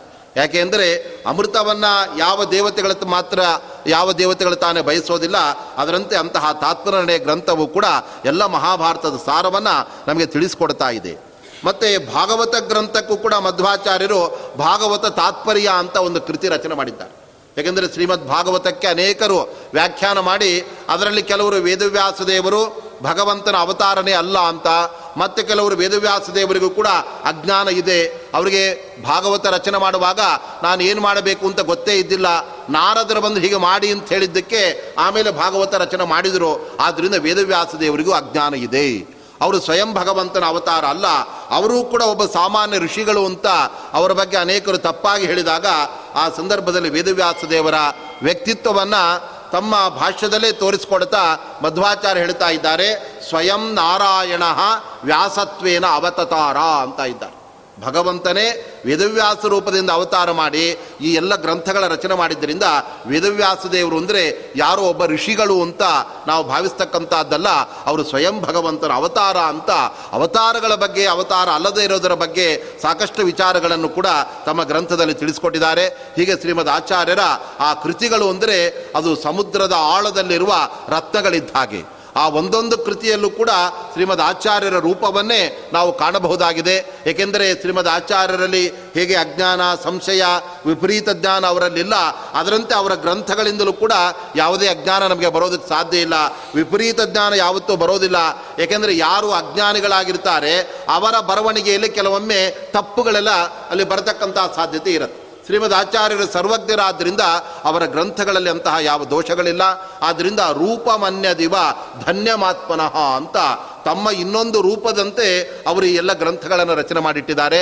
ಆದ್ದರಿಂದ ಶ್ರೀಮದ್ ಆಚಾರ್ಯರು ಮತ್ತೊಂದು ರೂಪದಿಂದ ಅವರು ತಮ್ಮ ಗ್ರಂಥದಲ್ಲೇ ಅವರು ಸನ್ನಿಹಿತರಾಗಿರೋಣದರಿಂದ ಆ ಗ್ರಂಥಗಳನ್ನು ನಾವು ಅಧ್ಯಯನ ಮಾಡಿದಾಗ, ಅದನ್ನು ಮನನ ಮಾಡಿದಾಗ ಆ ಒಂದು ವಾಂಗ್ಮಯ ಸೇವೆಯನ್ನು ಕೂಡ ಶ್ರೀಮದ್ ಆಚಾರ್ಯರಿಗೆ ನಾವು ಮಾಡಿದಂತೆ ಆಗುತ್ತೆ. ಅದರಿಂದಲೇ ಅವರು ಅತ್ಯಂತ ಸಂತೃಪ್ತರಾಗ್ತಾರೆ ಅನ್ನತಕ್ಕಂಥ ದೃಷ್ಟಿಯಿಂದ ಅವರ ಗ್ರಂಥಗಳ ಬಗ್ಗೆಯೂ ಕೂಡ ವಿಸ್ತಾರವಾಗಿ ಅಂಶಗಳನ್ನು ನಮಗೆ ನಾರಾಯಣ ಪಂಡಿತಾಚಾರ್ಯ ತಿಳಿಸಿದ್ದಾರೆ. ಆದ್ದರಿಂದ ಆ ಮುಂದಿನ ಭಾಗವನ್ನು ಮತ್ತೆ ನಾಳೆ ದಿವಸ ನಾವಿಲ್ಲಿ ನೋಡ್ತಾ ಇದ್ದೇವೆ. ಇವತ್ತಿಗೆ ಉಪನ್ಯಾಸ ಮುಕ್ತಾಯವಾಗ್ತಾ ಇದೆ. ಶ್ರೀಕೃಷ್ಣಾರ್ಪಣೆ.